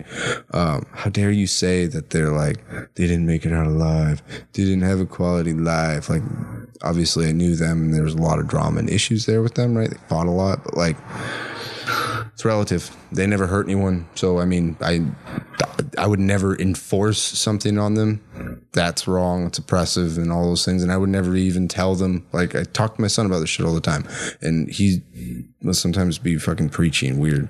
But like. Your seven year old son. Yeah, yeah. And but it's like how why I would never like that that's that fixing thing. Like you can't you just you just be there with them. And when, when you're there like um I have deal with adults like that now where it's like like you know my son's mom is um a severe alcoholic and goes in and out with like meth and it's like uh, she gets so caught up in like being judged, right? That like that's it'll become a fight or anything. And I've had to learn to create space there and to not go down that hole of drama and just be like, it's okay. Yeah. When you're in a person's life who has an issue like that and you become a reactive, like caretaker for that person, you start modeling an addictive personality. Yeah. Like you become addicted. And you become codependent. Yeah. And and that's but that's where it is. Is like there's there are people out there and I even have the same feelings um, with people who are in homeless situations sometimes. It's on sweeping generalization. Just in my experience, there's demographics everywhere. And within the population of homeless, there's a subset of, of homeless who have just I can't help them and like that's I there's some people who who are going to not be able to I'll use drugs but it's not just drugs and it's not drugs fault. I, I, drugs are no fault in that sense. It's just an opportunity to um to act out the dysfunctional behavior right? Um is that like you do all these drugs and you don't get food like you should and you know you do all this risky risky behavior and you don't put your own livelihood into question. You're like dying on the streets because you're just doing too much drugs and not taking care of yourself right? Like I if you would like services I have free meals and stuff like that right? I provide them but that's, that's where you're at. And like and that's how I've had to do with some people too is like even my own dad. It's like oh you've used meth like most of my life. And mm-hmm. like how do I love you and how do I give that space spaciousness? Because if I'm like oh I just hope that he gets clean. I hope that he, because there's I you know I wish the best for him. But if I'm thinking that my whole interaction with him is is the hope that he is who he is not. Like and that's that's really hard and that's not Dude, how many times in your life have you loved somebody so much that you had to you had to give them space? yeah oh, Like oh, the fact that compassion and love can't really exist independent of each other. Like mm-hmm. you you have to sometimes the only way to love somebody mm-hmm. is to leave let them be. Just get away from them honestly and not even be there. death also is like I have mixed feelings about this, but I guess I'm working it out. Is like death isn't the end. It like it, whatever you whatever you believe or any of that stuff, right? I'm not saying like there's this thing that happens, right? Like you, you just you you die, right? We know that. That's it, right? And if you you are on that path, and if me giving you space, right, in like an actual way where I'm trying my best with clear intentions, if I'm giving you space, and if the result of that is death, I'd like that that is my emotions that I have to that is just me being afraid to die personally, projected onto another person. Does that make sense or does that sound very callous? No. It makes sense. Like free climbing, one of my friends I don't know why I call him a friend, but I'd like to. oh shit. Um, His name is uh, Austin, and I forgot his last name. God. Okay. and It's not it's not calls- a, it's not a shared Austin. no, it's okay, not. good. He calls himself the free soloist, and he free solo rock climbed. oh, okay. and he's doing so like there's there's all different kinds of I'll just be quick about it, but there's all different very classifications for climbing, which you have like first class, second class, which is like hiking first class, you know, flat terrain. Second class is hilly terrain, don't trip, you'll just roll down the hill. Um, and then third class is like hand or is feet, but you got to be careful because if you do fall, you're gonna you're gonna tumble down, you know, uh, down ledges and stuff like that. It, risk of death, but not really. Fourth class is hands and feet, almost you know 100% of the time. You're not climbing like walls or anything. Um, some people don't use ropes, some people do, but if you do have a, a fall, then it could lead to death or serious injury. And then fifth class is basically climbing up walls, right? And where you need ropes. Well, my friend Austin is um, he's been climbing for a really long time. He's a really good climber. Um, he was climbing uh, he climbs 512s which 512s are like the purple belt equivalent in rock climbing and he was So halfway there. yeah yes halfway there. And he was because once you get to like 514 or 515 maybe even eh, that's like elite level. Few people could ever even get there. Even genetically speaking get there. So he, i'd even say purple belt brown belt is at the 512 range. And um, he's climbing those without ropes He's doing it free solo, and he does it even in unlaced shoes. And for climbers, you want your shoes nice and tight, right? Like your pants high and tight, and so that you can get on like the very small, precise foot footholds. He does it all in lace, and he can send those routes easy because he's he's very technically adept, right? And he free soloing these routes. He gets to like 18 512s that he's climbed without ropes, and they're usually like 100 feet uh, 100 to 120 feet in heights, right? And he's doing them, he does them all fine, and one day he, he dies. Oh shit! That was like three weeks ago. Holy fuck! Yeah, and he has had these times where he's free soloed, and someone will be what most of us do would be free climbing, which is different. We have ropes on. We're fixing protection into the rock, so if you fall, you fall in the protection. Worst case is you're going to get a bruise or really hurt. You could deck and break something, but it's not really going to happen. Um, and those people are climbing, and then he comes up and he's like. I'm gonna just send this route right here, right? And he has this whole emotional, like, just like, like dialogue over it. Because you got to understand, like, he, he didn't he didn't know if what he did was selfish, not the not the death, but this about to climb free solo next to these guys free climbing, right, at this popular crag, but because he's literally putting them if he climbs that and he falls he is making them confront death and they're going to have to rescue him and then they're also when you're climbing you're climbing over there and you're watching this dude. And if he slips you're like you're like you're consciously thinking about this person you know could die. And like you're not he's not going up the routes like trying to kill himself. He's not falling off of them he's doing these routes because he can do 513 which is a grade above. Hmm. But you know it's like grappling white belts and it's like no tapping Yeah. like I won't tap. Like that's retarded, but th- that's the only way that I could think of it. Like he's just so skilled. It's not a, it's not a risk factor. The risk is actually small of falling, but when he, or the likelihood of falling is small, but the risk is high, of course. So he, he has that whole, um, like emotional debacle and he just realizes that, you know, he makes his own personal choices. He thinks about, he's thought about death a lot, right? He doesn't want to die when he didn't want to die. And he, he climbed, sent that route and he fell 80 feet to his death. Um, and, and w- with that though, it's like, I'm not sad that he is no longer alive. I'm sad that I don't get to experience him. And I'm sad that his family doesn't get to experience him anymore. And in that scenario, all the choices that he made had the potential for death, just like the choices of using substances too much. I'm not saying he was dysfunctional at all. He's a really cool, really great guy, really strong guy and consistent. But like your choices, perhaps your choices were risky Yeah. and and I will help you if you're in a point to where you're like I am hurt help right? Or I need you help. I will be there but I will not pad the walls. I will not Yeah. nothing. I will not cushion your fall um, because it's it's not my right. And you, you walk the path that you walk whether or not you want it or well when you want it you know? That's that's that's how You're I've gonna you'll be that climber who was free climbing next to him and cringing and freaking out and not being able to focus 100% on your Yeah, yeah. experience but also not like interfering but in- that's the compassion part mm-hmm. that's the part where you're like no i'll suffer through this Yeah, yeah. Uh. Wait, and the biggest part is, is like you realize that you were in a public area, and all that you control is your own reactions to it, and that's like that's the biggest thing. Is is like because if maybe if you were tense or you made him feel bad or you forced him to come down off the route or any of these projections that you had could potentially either make it more risky for him or it could just be dysfunctional and hurt you and and the other person. And you know, and that's something that I've had to contend with because I'm like, I really am watching you, and I'm watching you either go to like prison or death and i need to stop you. That was at once my mindset. I was so morally charged by my own ethics and values. And god i was such a fucking like just dysfunctional person. I don't know what i had no business doing that.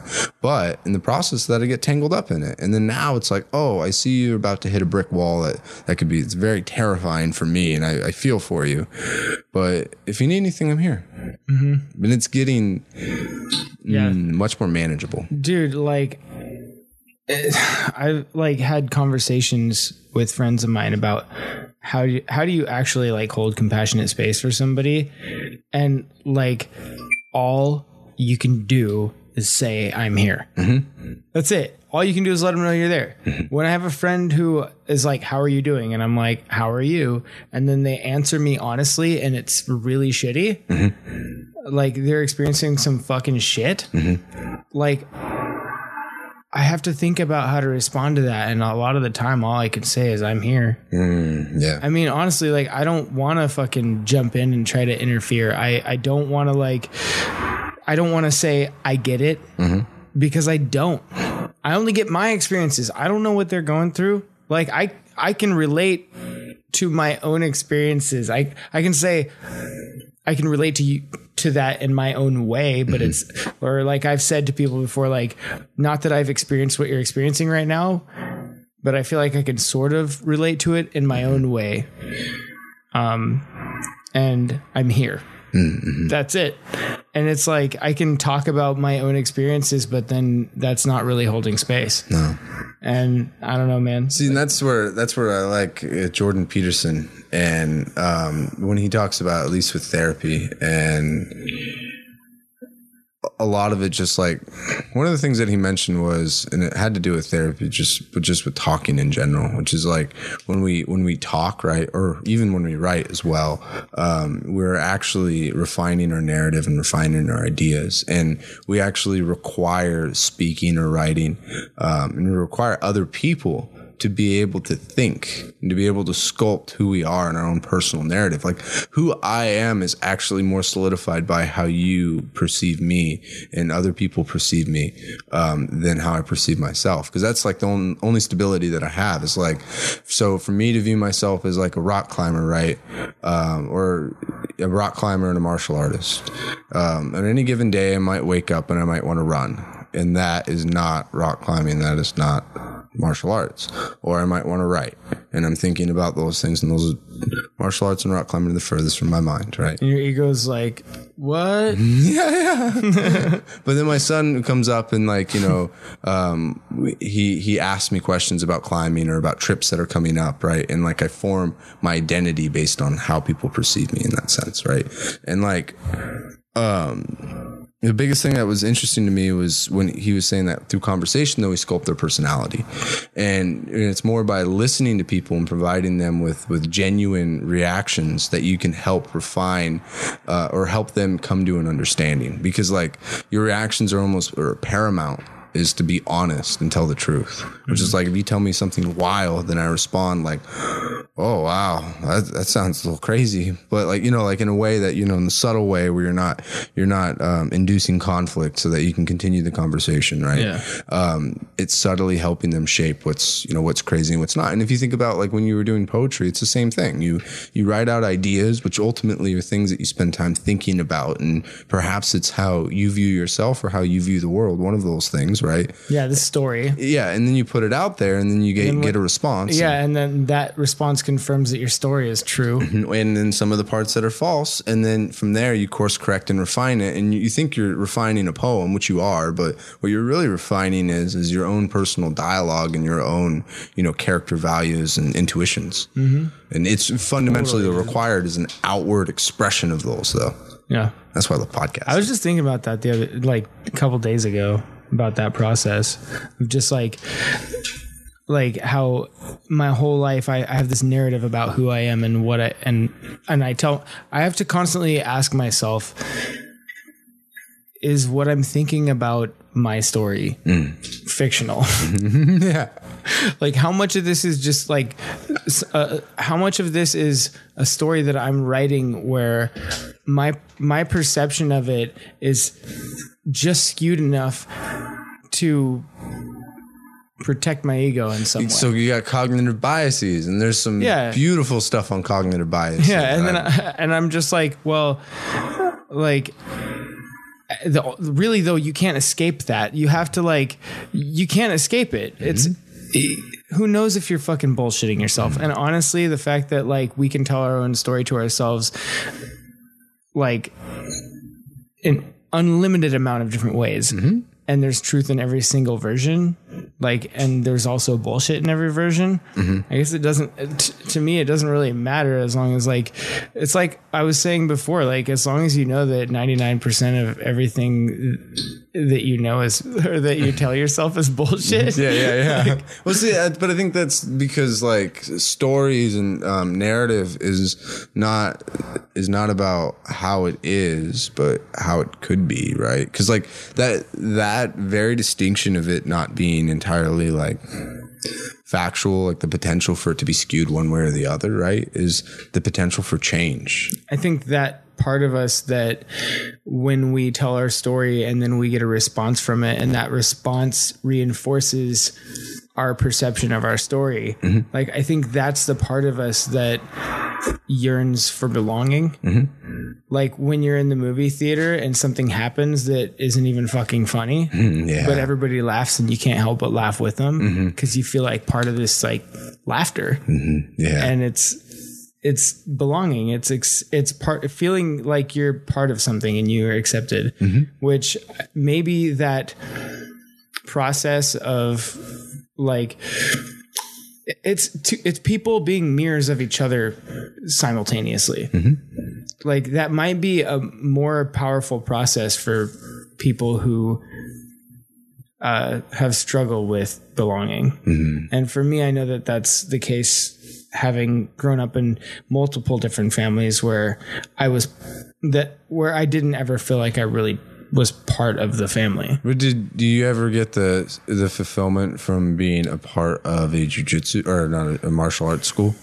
Um, so when when I was talking earlier, I almost got into that. Like my earliest feeling of being part of something that had like a family or, or like a group of people that had some kind of like bylaws that I felt like I wanted to to.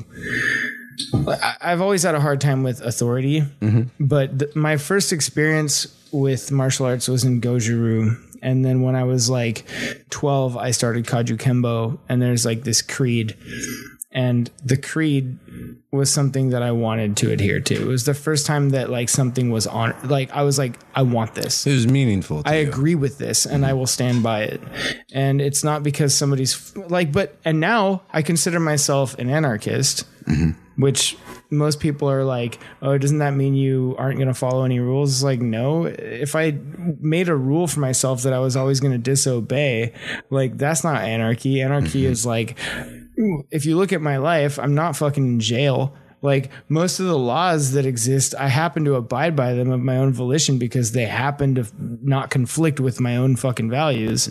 Um, but anyway, my first experience of like really being part of a group of people that had structure and discipline and where I felt like there were people around me who I could actually look up to because I had such an issue with authority figures because I wasn't taken care of. I mm-hmm. wasn't cared for. Nobody fucking earned my respect. And like as a kid, nobody could get me to fucking do anything because it was just some fucking asshole who didn't care about me who was trying to get me to do it. and they'd exercise authority instead of respect and responsibility. And when I found myself in a place where the people around me were honorable and did give a shit about me and demonstrated that by spending time with me, trying to help me improve myself, not just like physically, but like emotionally. And like we're there for me. Like that that is such a huge part of my life that when I like stray from martial arts, um, which I have for a couple years at a time here and there, like I fall apart. Mm-hmm. That structure has to be there.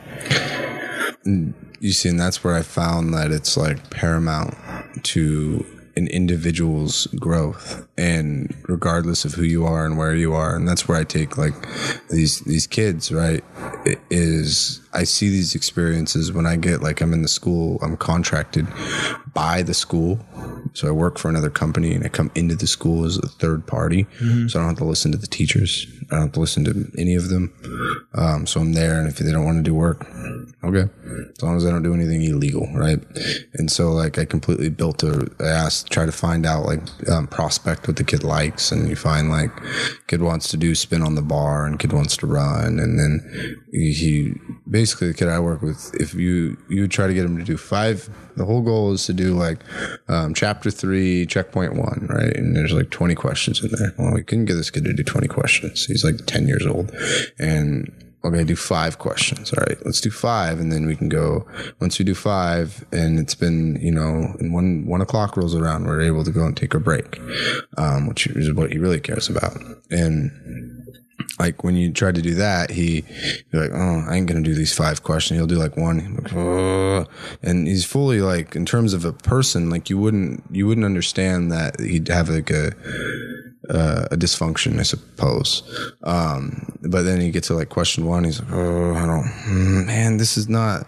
You're like, this is this answer. No, that, that's wrong. Let's let's work on this. And he's like so ashamed and insecure and embarrassed, you know, that he'll like he'll get up and he'll try to punch me and try to like fight me or try to stab me and stuff like that. And then I'll have to de-escalate the situation. How old is this kid? 10. Oh shit. Yeah, a teacher's locked herself in the in a classroom before, um, so that um, the student couldn't get to her, and she called the police. And um, he was trying to stab her with scissors. Um, and he's given me a black eye twice, but like, Holy but that was only because I wasn't paying attention. That was my fault. Not not paying attention. It was only because That's like, what I say in sparring. It's- it's if I get punched in the face, that's my fault. it, it's it's because I had I had what too much. Um, I was afraid of hurting him. yeah. And then I realized that I didn't have anything to be afraid of because I'm not the person who would hurt someone. Mm-hmm. It, it was such a weird thing. Like I, would, I had low self worth where it's like uh, uppercut, and I'm like, oh, I don't want to like grab them all weird and like I don't know, bam, oh, oh god, okay, you know what? And then I just arm drag and do all the things I'm supposed to, and Yeah. you know, and using martial arts in the right response things appropriately. Mm-hmm. Um, but anyways, so like that stuff happens. Like literally, this stuff would happen three times a day. Shut the lights off, try to stab me. Shut the light, or you know, turn around and try to run out, and you try to get him, and he tries to punch you or throw like uh, sometimes fist sized rocks at you. And like, um, I got to the point though where I developed like figure out what he wants, prospect. I'm like, oh, this kid likes running, kind of, and he's interested in that like pull up bar. It's on the um, playground, but he's afraid of heights. So like, I use that scenario. I used, I built a community where he likes the high schoolers and they, they kind of like doing physical things. They try to get me to be a PE teacher, but, um, they, so they would start to come over on the bar and he would spin, he would show them and he'd always ask me to catch him the kid because he's so afraid of being like four feet off the ground, which I would never like, you know, kick him down, but like, eh. and, but I'm like, yeah, it's all right, man. Cause really it is like you're afraid of, it's all relative, right? I'm afraid of things and I'm embarrassed and ashamed. And he was there and I, I saw that and I try to help him and I catch him. And it's like, mm, it's really hard to hurt someone who, who, um, is the only respite from your fear and suffering. And I don't have to say that, but that's how that happened. And over time, he stopped calling me stupid, stop hitting me, stop being violent. It Well, he like, trust. He started trusting you. exactly. And he's never, they've never been able to get him to do anything other than that. That's why I, I was saying when I was a kid, I didn't have any respect for authority. Nobody gave a fuck about me. Ex- as soon as I understood that somebody did, I was like, oh shit, I want to learn from this person. and that that is the thing where like you you you you could flip and like that's not where I wasn't thinking I was trying to fix him or any of that stuff. I just realized that oh, I want this kid to do math and read because I want him to be competent so he can have a good life. That's what a good life looks like. Blah blah blah blah. And the teachers wanting me to do that, you know, too. So I'm like, yeah, yeah. And then I'm like, hmm, this kid just wants to hurt me. You know what? Screw all of this.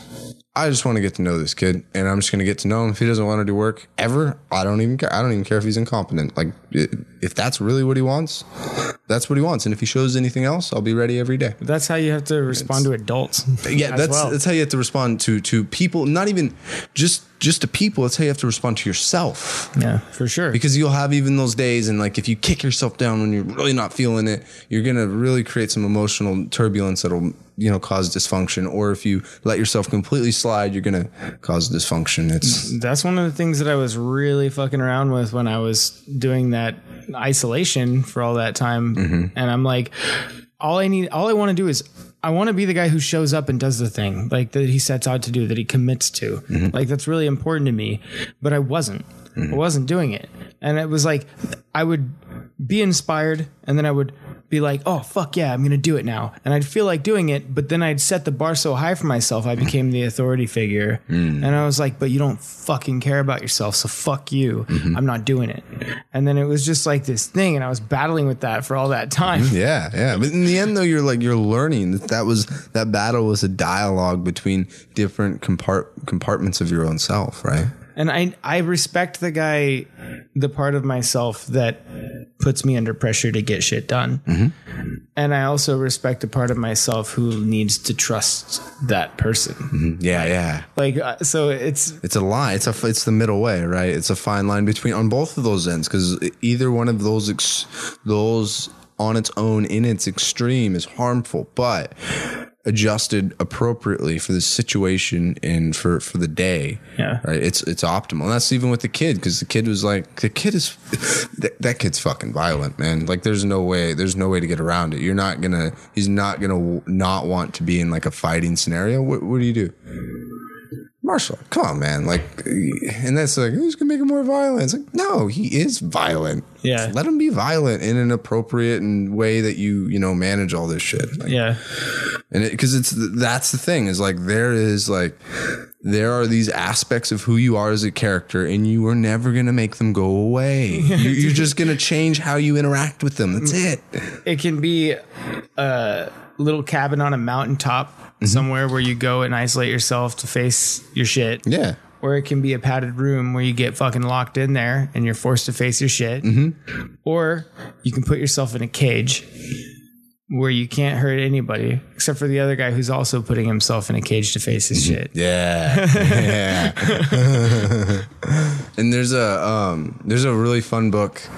Well, I guess I, I don't know why I'd characterize it as fun, but I I very much enjoyed it. I got to read it again. Is uh Viktor it's a man's search for meaning Oh by yeah, I Viktor read, that, I read that in high school. Yeah, I do. I love that book, and especially with like log logotherapy and how like uh, what is it that people have an inherent desire for meaning and like especially for dysfunction like you overcome all of the, the things the things that you've struggled with like the, the difference between why you'd overcome them and then someone else would submit to them right and just be in dysfunction for a very long time or for their whole life even is like they're they didn't have a sense of meaning that made it worthwhile to to bear bear your burdens The sense of meaning is in the suffering. Yeah, yeah, it- That's exactly, the thing. is. Nothing worth having isn't worth suffering for. Mm-hmm. And like, oh man, Well, well, actually, no. I would. I'd actually disagree in some fashion because, like,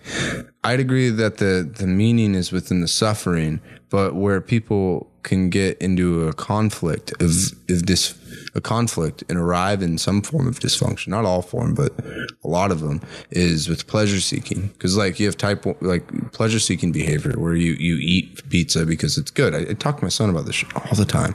It's like you eat pizza because it's good and it makes you feel good well after you do the thing that makes you feel good you will feel bad so that's a different type of suffering. That it, it is exactly, and it's not. But what it is, though, is it's not being able to bear the responsibility and the burden of enduring the suffering. So you give way and choose the greatest amount of pleasure that is the most accessible with the least amount of suffering. But when you do that, almost every time when you do that, you will then suffering will ensue because Right. like you drink you drink a lot, you get a hangover, right? You you know you do a lot of coke, you do some meth. Like I've looked it up. You do if, you try if you try meth and you try to go go off on it for like once every other weekend, right? Because I was just curious about my sister, like um, because I'm like, well, maybe I'm judging her, and then like like once every other weekend, even that will literally will call it was call autophagy, cause autophagy, where but the meaning is still down. in the suffering because pain is a messenger, and eventually you'll get the message, and the meaning will be there, and that's the meaning that you're creating for your life at that time. Th- th- that's the hope is that that that one will one will be able to to get the um to learn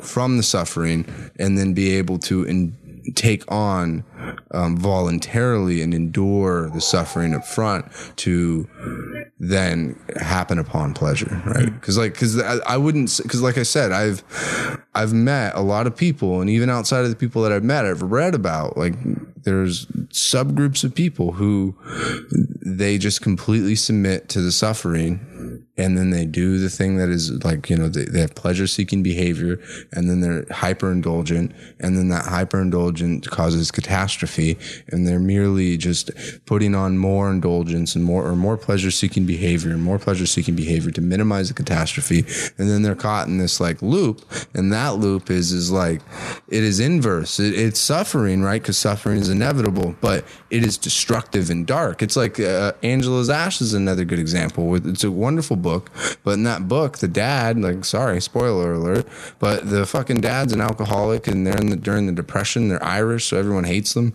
And like um the uh the two boys have their two boys about eight years old watch their two brothers die of um the pneumonia and then uh and famine and then their sister die of uh like you know sudden infant death syndrome or whatever.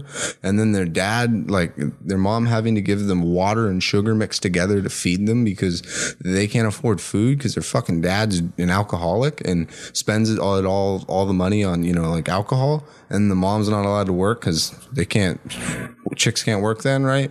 Like um what do you call it? You, you just have have these people where I don't even know where I, I lost it on that, but like, oh, there's there's a wealth of, of people out there that experience that, regardless of the situation. They're rich, poor, um, you know, in third world country, first world country. People who are who are caught in this cycle of, of just complete and total, just sad destruction. And and even with that though, joy can still be found in the person who is sitting amongst that, right? Like who is the the child who is feeling the repercussions from their their their listless father. Um, and there's a way out because there's because it's still the same thing, but it's it's suffering pleasure instead of pleasure suffering. I think the message, though, the, the meaning in it is the, the accepting the lack of control. Yes. Because it's not actually pleasure seeking, it's control seeking. Mm. Because if you look at people on the opposite end of the spectrum who have privilege, mm-hmm. what do those people do with their time? A lot of people who don't have to struggle to get by, they create their own struggles. And it's either through seeking pleasure through like a self-destructive mm-hmm. means or going out and doing something like climbing a fucking mountain mm-hmm. that in like below freezing weather and it's some crazy fucking shit that nobody without privilege would even be able to attempt. By the way, I'm very afraid of heights, and so yeah, yeah. but like these people are pleasure seeking by suffering seeking mm-hmm. and it's all about control. Yeah, like but that's the thing is there's nothing wrong with the privilege i don't think there. I think so many times in my life i've been really unhappy with my situation and it's like i had one person ask me like what is it that you're unhappy with? And i was like well i'm i want to be a warrior. Mm-hmm. But I want to pick my battles. Like I want to be able to a- apply my wisdom to choosing my battles mm-hmm. rather than having to apply my wisdom just in battles that chose me. Mm-hmm. And like when you get to a point where your life where you've got your shit together enough that you can choose your battles and you can actually set you can make your matches. Like you you can choose what battle you want to do. You're going out and you're creating a fucking uh simulated uh, like a simulated war for yourself so that you can adapt further in life and become even more resilient like when it becomes a game and it's just like of your own you're concocting these ideas and then actually making them real mm-hmm. like that is fucking privilege. But there's nothing wrong with it. That's beautiful. It- it- well, it's it's beautiful and it's encouraged because that's the thing is like when I see someone who who who is literally riding the fucking you know short short bus to hell in that sense like they're just having a really hard lot with life and it's like oh dude if you want to come and like do any of these things that I like to do like give me a place on the way there and I'll pick you up kind of thing, right? I'm happy to do that because the whole thing that that, that I've come to terms with in, in my transition from fr- from being in one perspective in, of dysfunction and then the other still dysfunctional, but just I have a different um, different cycle and different different form of meaning. And like I I voluntarily seek out discomfort and suffering and and it's like putting more weight on the bar once you've adapted to it. Exactly, and and that's what they they had with the whole whole like Viktor Frankl's man search for meaning thing is is like you know when you you find something that is meaningful to you that any that any burden is worth bearing. That's like what Nietzsche said is like um uh what is it? It's any man with a why, or you can do anything with if you have a why or something like that.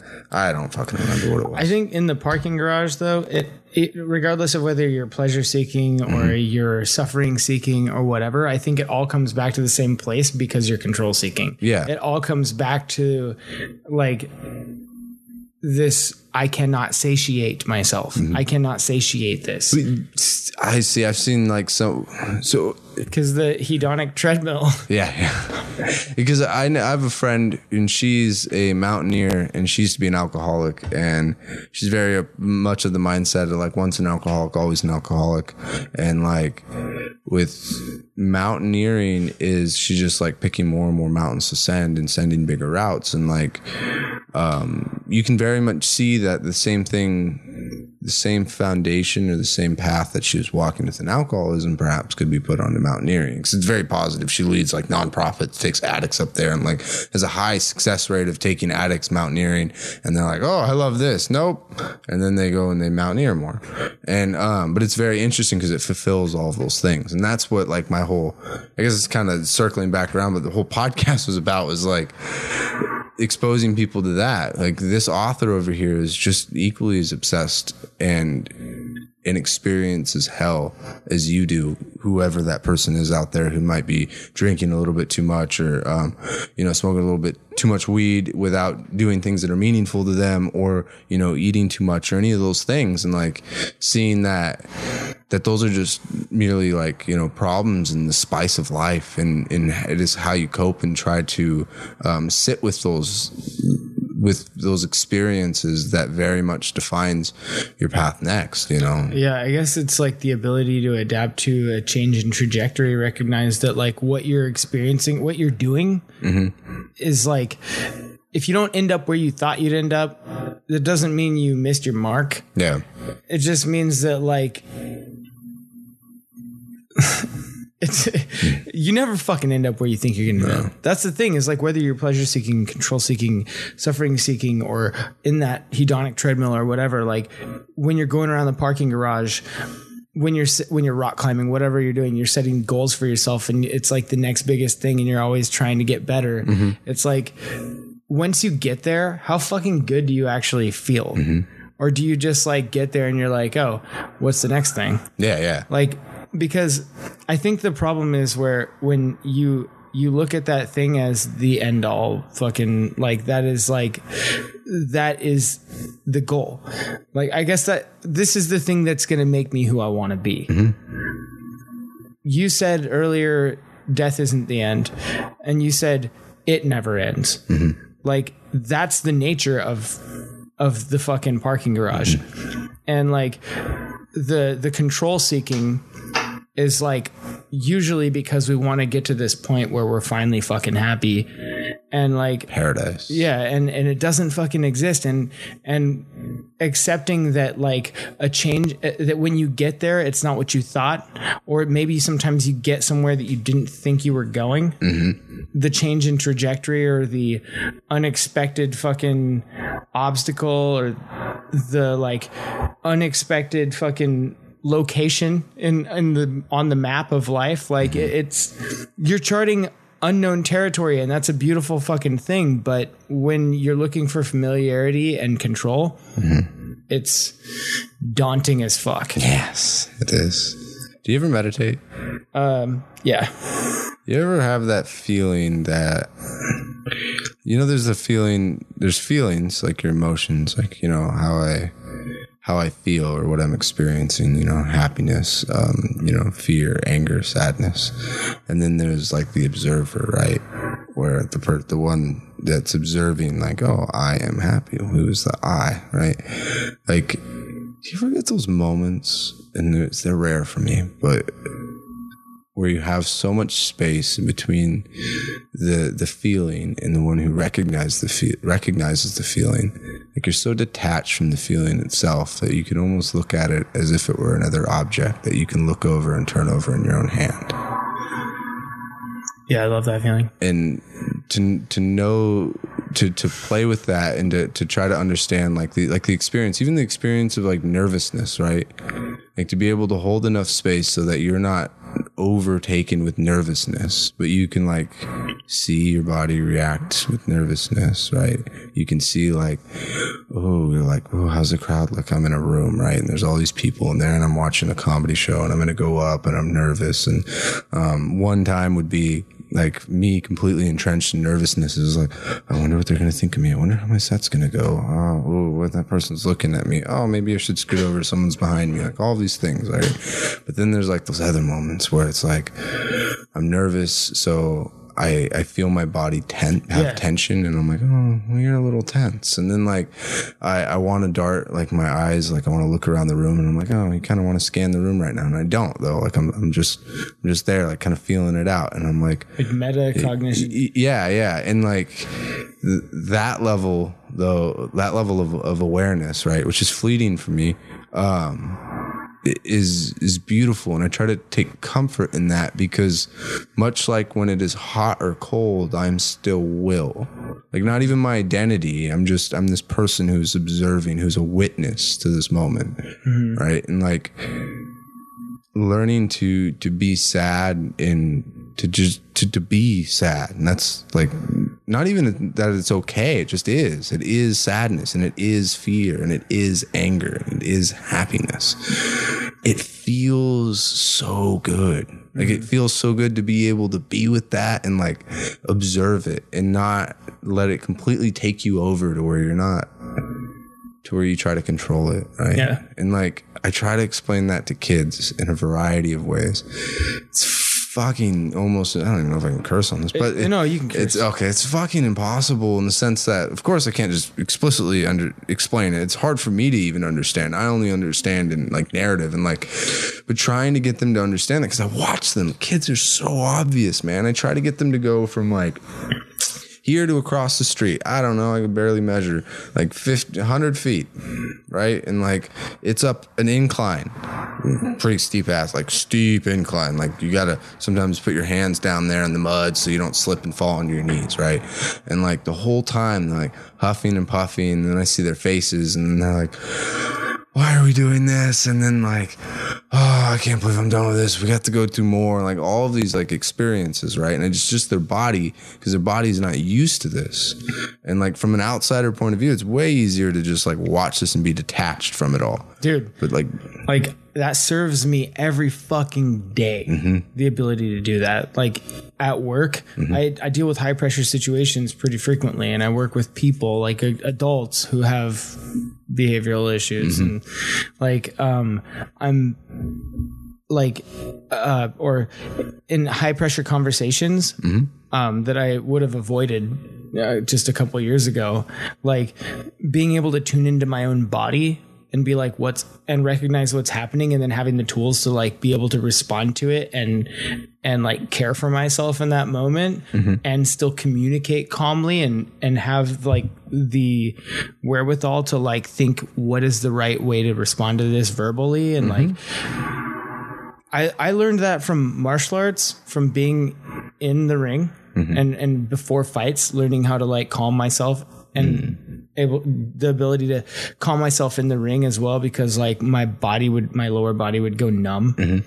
And also like uh yeah from like fight or flight response like my adrenaline and shit like my body would like i couldn't my footwork my rhythm and the lower half of my body didn't match up with the rhythm of the upper half. So it was all fucked up. Yeah, yeah. um, but also like I sing, and if I'm tense or nervous, I can't sing in front of people. Like my voice just doesn't cooperate, and there's so much, um, like so many little micro adjustments that you have to be able to make while you're singing, and I can't even tune into it because my anxiety and nervousness and like just the tuning into my body in that moment and recognizing like what you're talking about, like being that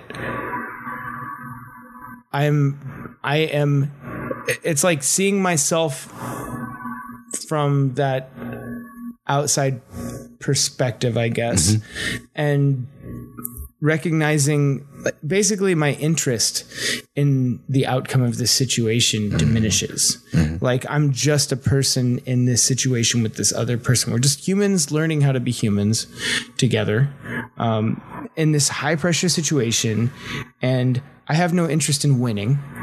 It's just like a learning experience. And how can I calm myself right now? Because like I want to learn and I can't learn if I'm not calm. And I want to be curious and I want to like connect. Like it's all about connecting, even when I'm in the cage with somebody. Um, and I, I just yeah, it's it's been one of the most powerful tools for me to be able to like to feel my heart rate and feel my I feel it happens all the time. Like when I'm in bed at night and shit, and I'm like mm-hmm. supposed to be sleeping, and I realize I'm holding my breath. Like why why am I not sleeping? And then I realize I've been holding my breath and thinking about shit that makes me mm-hmm. anxious. Mm-hmm. And I'm like, and I'm just like, oh, and I'd like have this like detached moment where I'm just it's not detachment. It's I'm present with myself, but I become the person who's holding me. Mm. And like, yeah, it happens all fucking day, dude.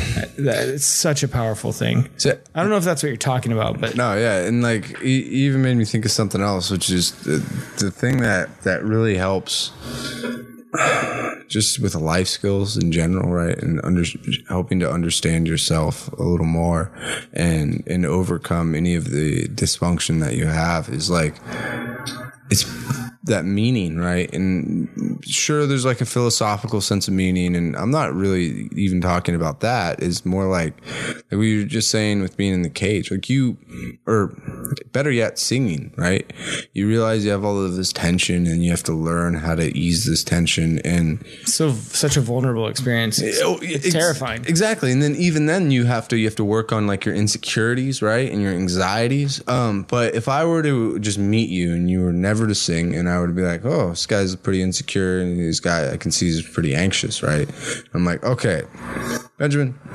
So you shouldn't be insecure and you shouldn't be anxious. Like so like Fuck you, yeah. And if you're you're really you're a great person, right? And you here's some skills, maybe you know, picture everyone with their underwear, stuff like that. You know, like coping skills, and you're just like, oh, okay, like you have no rhyme or reason to implement them. But then when you have this thing that you care about, and it's your dysfunction is causing obvious obstacles to further yourself in what you care about. That is the means in which you understand life and you understand your own self. And that's like, that is like, I don't, I hate to be dogmatic about that, but I'm, I've been in my experiences in school anyways, with whether it's um, children with emotional and behavioral disabilities or whether it's in just conventional school. Um, that's the biggest thing is like, I, you know, you're trying to teach them about life and it's like, you know, here's the curriculum that I laid out. Here's the very like hard set facts of life and like of English and, you know, math. And it's like, you never really teach them like cool shit to do with math that you might want to use math. Like you learn math because you want to do this. Mm-hmm. Like I like robots. Oh, you got to learn math. I guess so. Yeah, sure. Like, you know what I mean? Like, I'm anxious and I don't want, or I'm afraid to talk in front of people. It's like, well, you got a book report. So let's go and write this book report. You better do it and you'll get an A, right? And that's, going to make you feel good. But if you're like, listen, there's this thing called comedy and you can say, you can try to say some wild shit, but you're going to have to be able to get people on your side so that you can get away with it and it's funny. Or you can say some not so wild shit, but it can be really interesting and ironic and, you know, and so on and so forth. So here's poetry and you can just pour your heart out. And it's like, ooh, pouring my heart out or ooh, making people laugh. That sounds cool. But you're going to have to be in front of everyone. Oh well, I guess, and then that's that's the trick, right? It's like even the kid that I work with. It's like, okay, you get to do some, you get to do jujitsu. I'm gonna teach you how how to do um, if arm bars, knee bars. I'm teach you chokes, strangulations, all those things. And it's like, but you can't hurt anyone. And if you do, you're out here, and all of these people will be able to defend themselves and ensure that you don't hurt them before you even try. So I guess I got to care about other people. I guess it's usually not the best scenario, but it's like you, there are these problems that you have, and usually the way that one could work through your problems is it being a consequence of doing what you wanted to do. Like I, I guess it's illegal, but I don't care.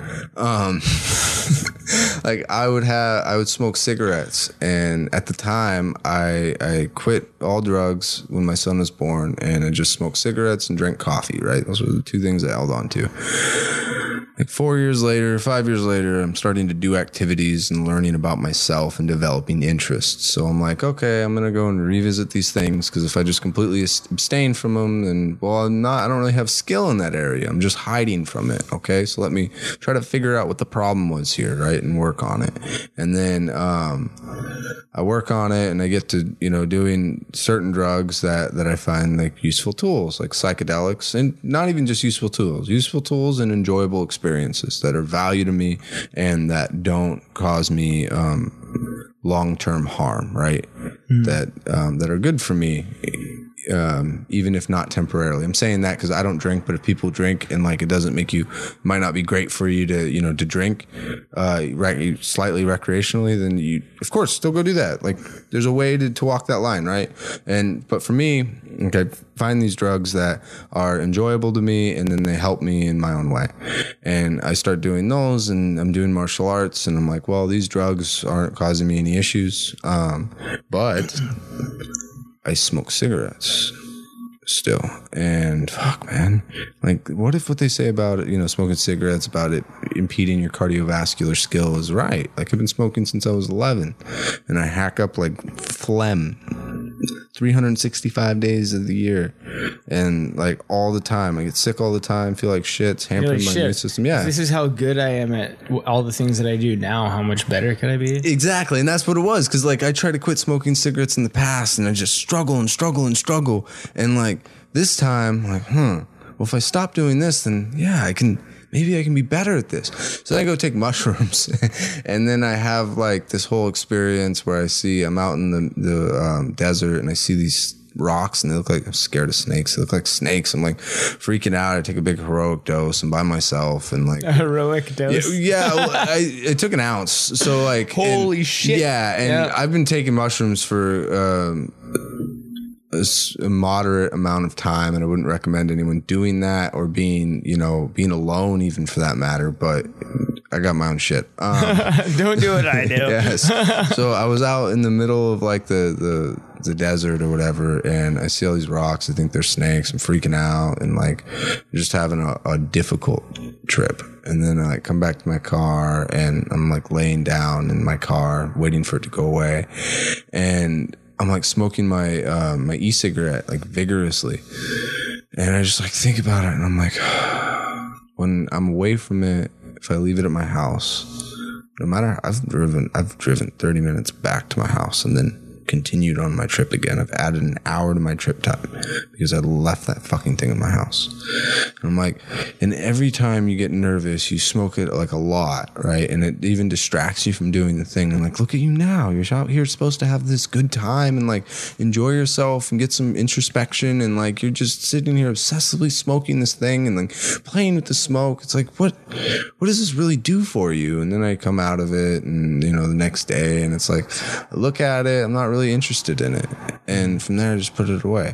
Don't necessarily attribute it to like the mushrooms entirely, but it mainly had to do with the realization that what I wanted was more important than what this thing was doing for me. And like, it was a mindfulness of what it's like. We go. I feel like we go through life like experiencing all these things, like what you're talking about, Mm-hmm. non-consciously, and that's true. I mean, like the majority of our processes are non-conscious, Yeah. like of our thought processes, and like, um, we're t- like we've been talking for like 20 minutes now about about mindfulness yeah. about like having those moments of mindfulness where you recognize these non-conscious things and now you're able to reflect on your own habitual thoughts and and I mean I believe that feelings and thoughts are behaviors because they're habits. And the beauty of that is that we can those are all malleable things. Mm-hmm. And like in that moment of mindfulness and that was an extended period of mindfulness because of what you were doing with the mushrooms like you were able to transform yourself. You were able to like you were able to take advantage of that malleability mm-hmm. Yeah. And I help push myself further to just deal with the same problems that I've been dealing with, but in a context that is a little more sufferable. Right. It's like, I want this. Like, and that's what I have to do with running a lot, man. Cause like, I don't know. I think I hate running sometimes. i think most runners hate running Because that's what they love about it Yeah, it's I, so I, I do the trip out to Stehekin. I make the attempt out there. I'll just make this fast, but like I go out there and it's like supposed to be a 45 mile day, and I haven't put in a 45 mile day in a little bit because I've just been caught up with like climbing, hanging out with my son and stuff, and being unemployed, and like, and so I'm like, oh, okay, because it was harder when I had work and stuff. It was so much easier. My son had school because then I could like build it around there, and I had a lot of more free time with running because he'd be in school and I'd still be out of work, right? Or I'd get off work early, whatever. And like, I'm out there and I'm doing this run. This happens so much on these fucking long runs. I it's I get up at twelve at midnight and then I get everything ready. I leave. I get to the trailhead by like three a.m. Um, it's going to be forty five miles and 8,000, 7,000 feet of elevation gain and then down, right? And um, basically, Stehekin is a town that you can only get to by foot, boat, um, or plane. Um, it's on a hiking trail called the PCT, which goes from like Mexico through the United States up to Canada. And so these people who are hiking this trail, they're the main people who go into this town every year. So it's like any kind of like fantasy book that you would read with like fucking tropes and shit coming through that, that would be like the, the town in the modern day for it. And like, so super excited to go out there. It sounds fun. It's three in the morning. I'm, I feel pretty good. And then I start running and like within, I don't know, hour and a half, right? Stars are out. I'm out in the, out in the mountains. Um, and it's beautiful. I'm loving it. And then my, um, I hit like, I cross, I hit a stream you know, I hit a I hit a river, and there's no way to cross the river. It's like yeah, three thirty in the morning. No way to cross the river. It's about hip heights, and it's rushing.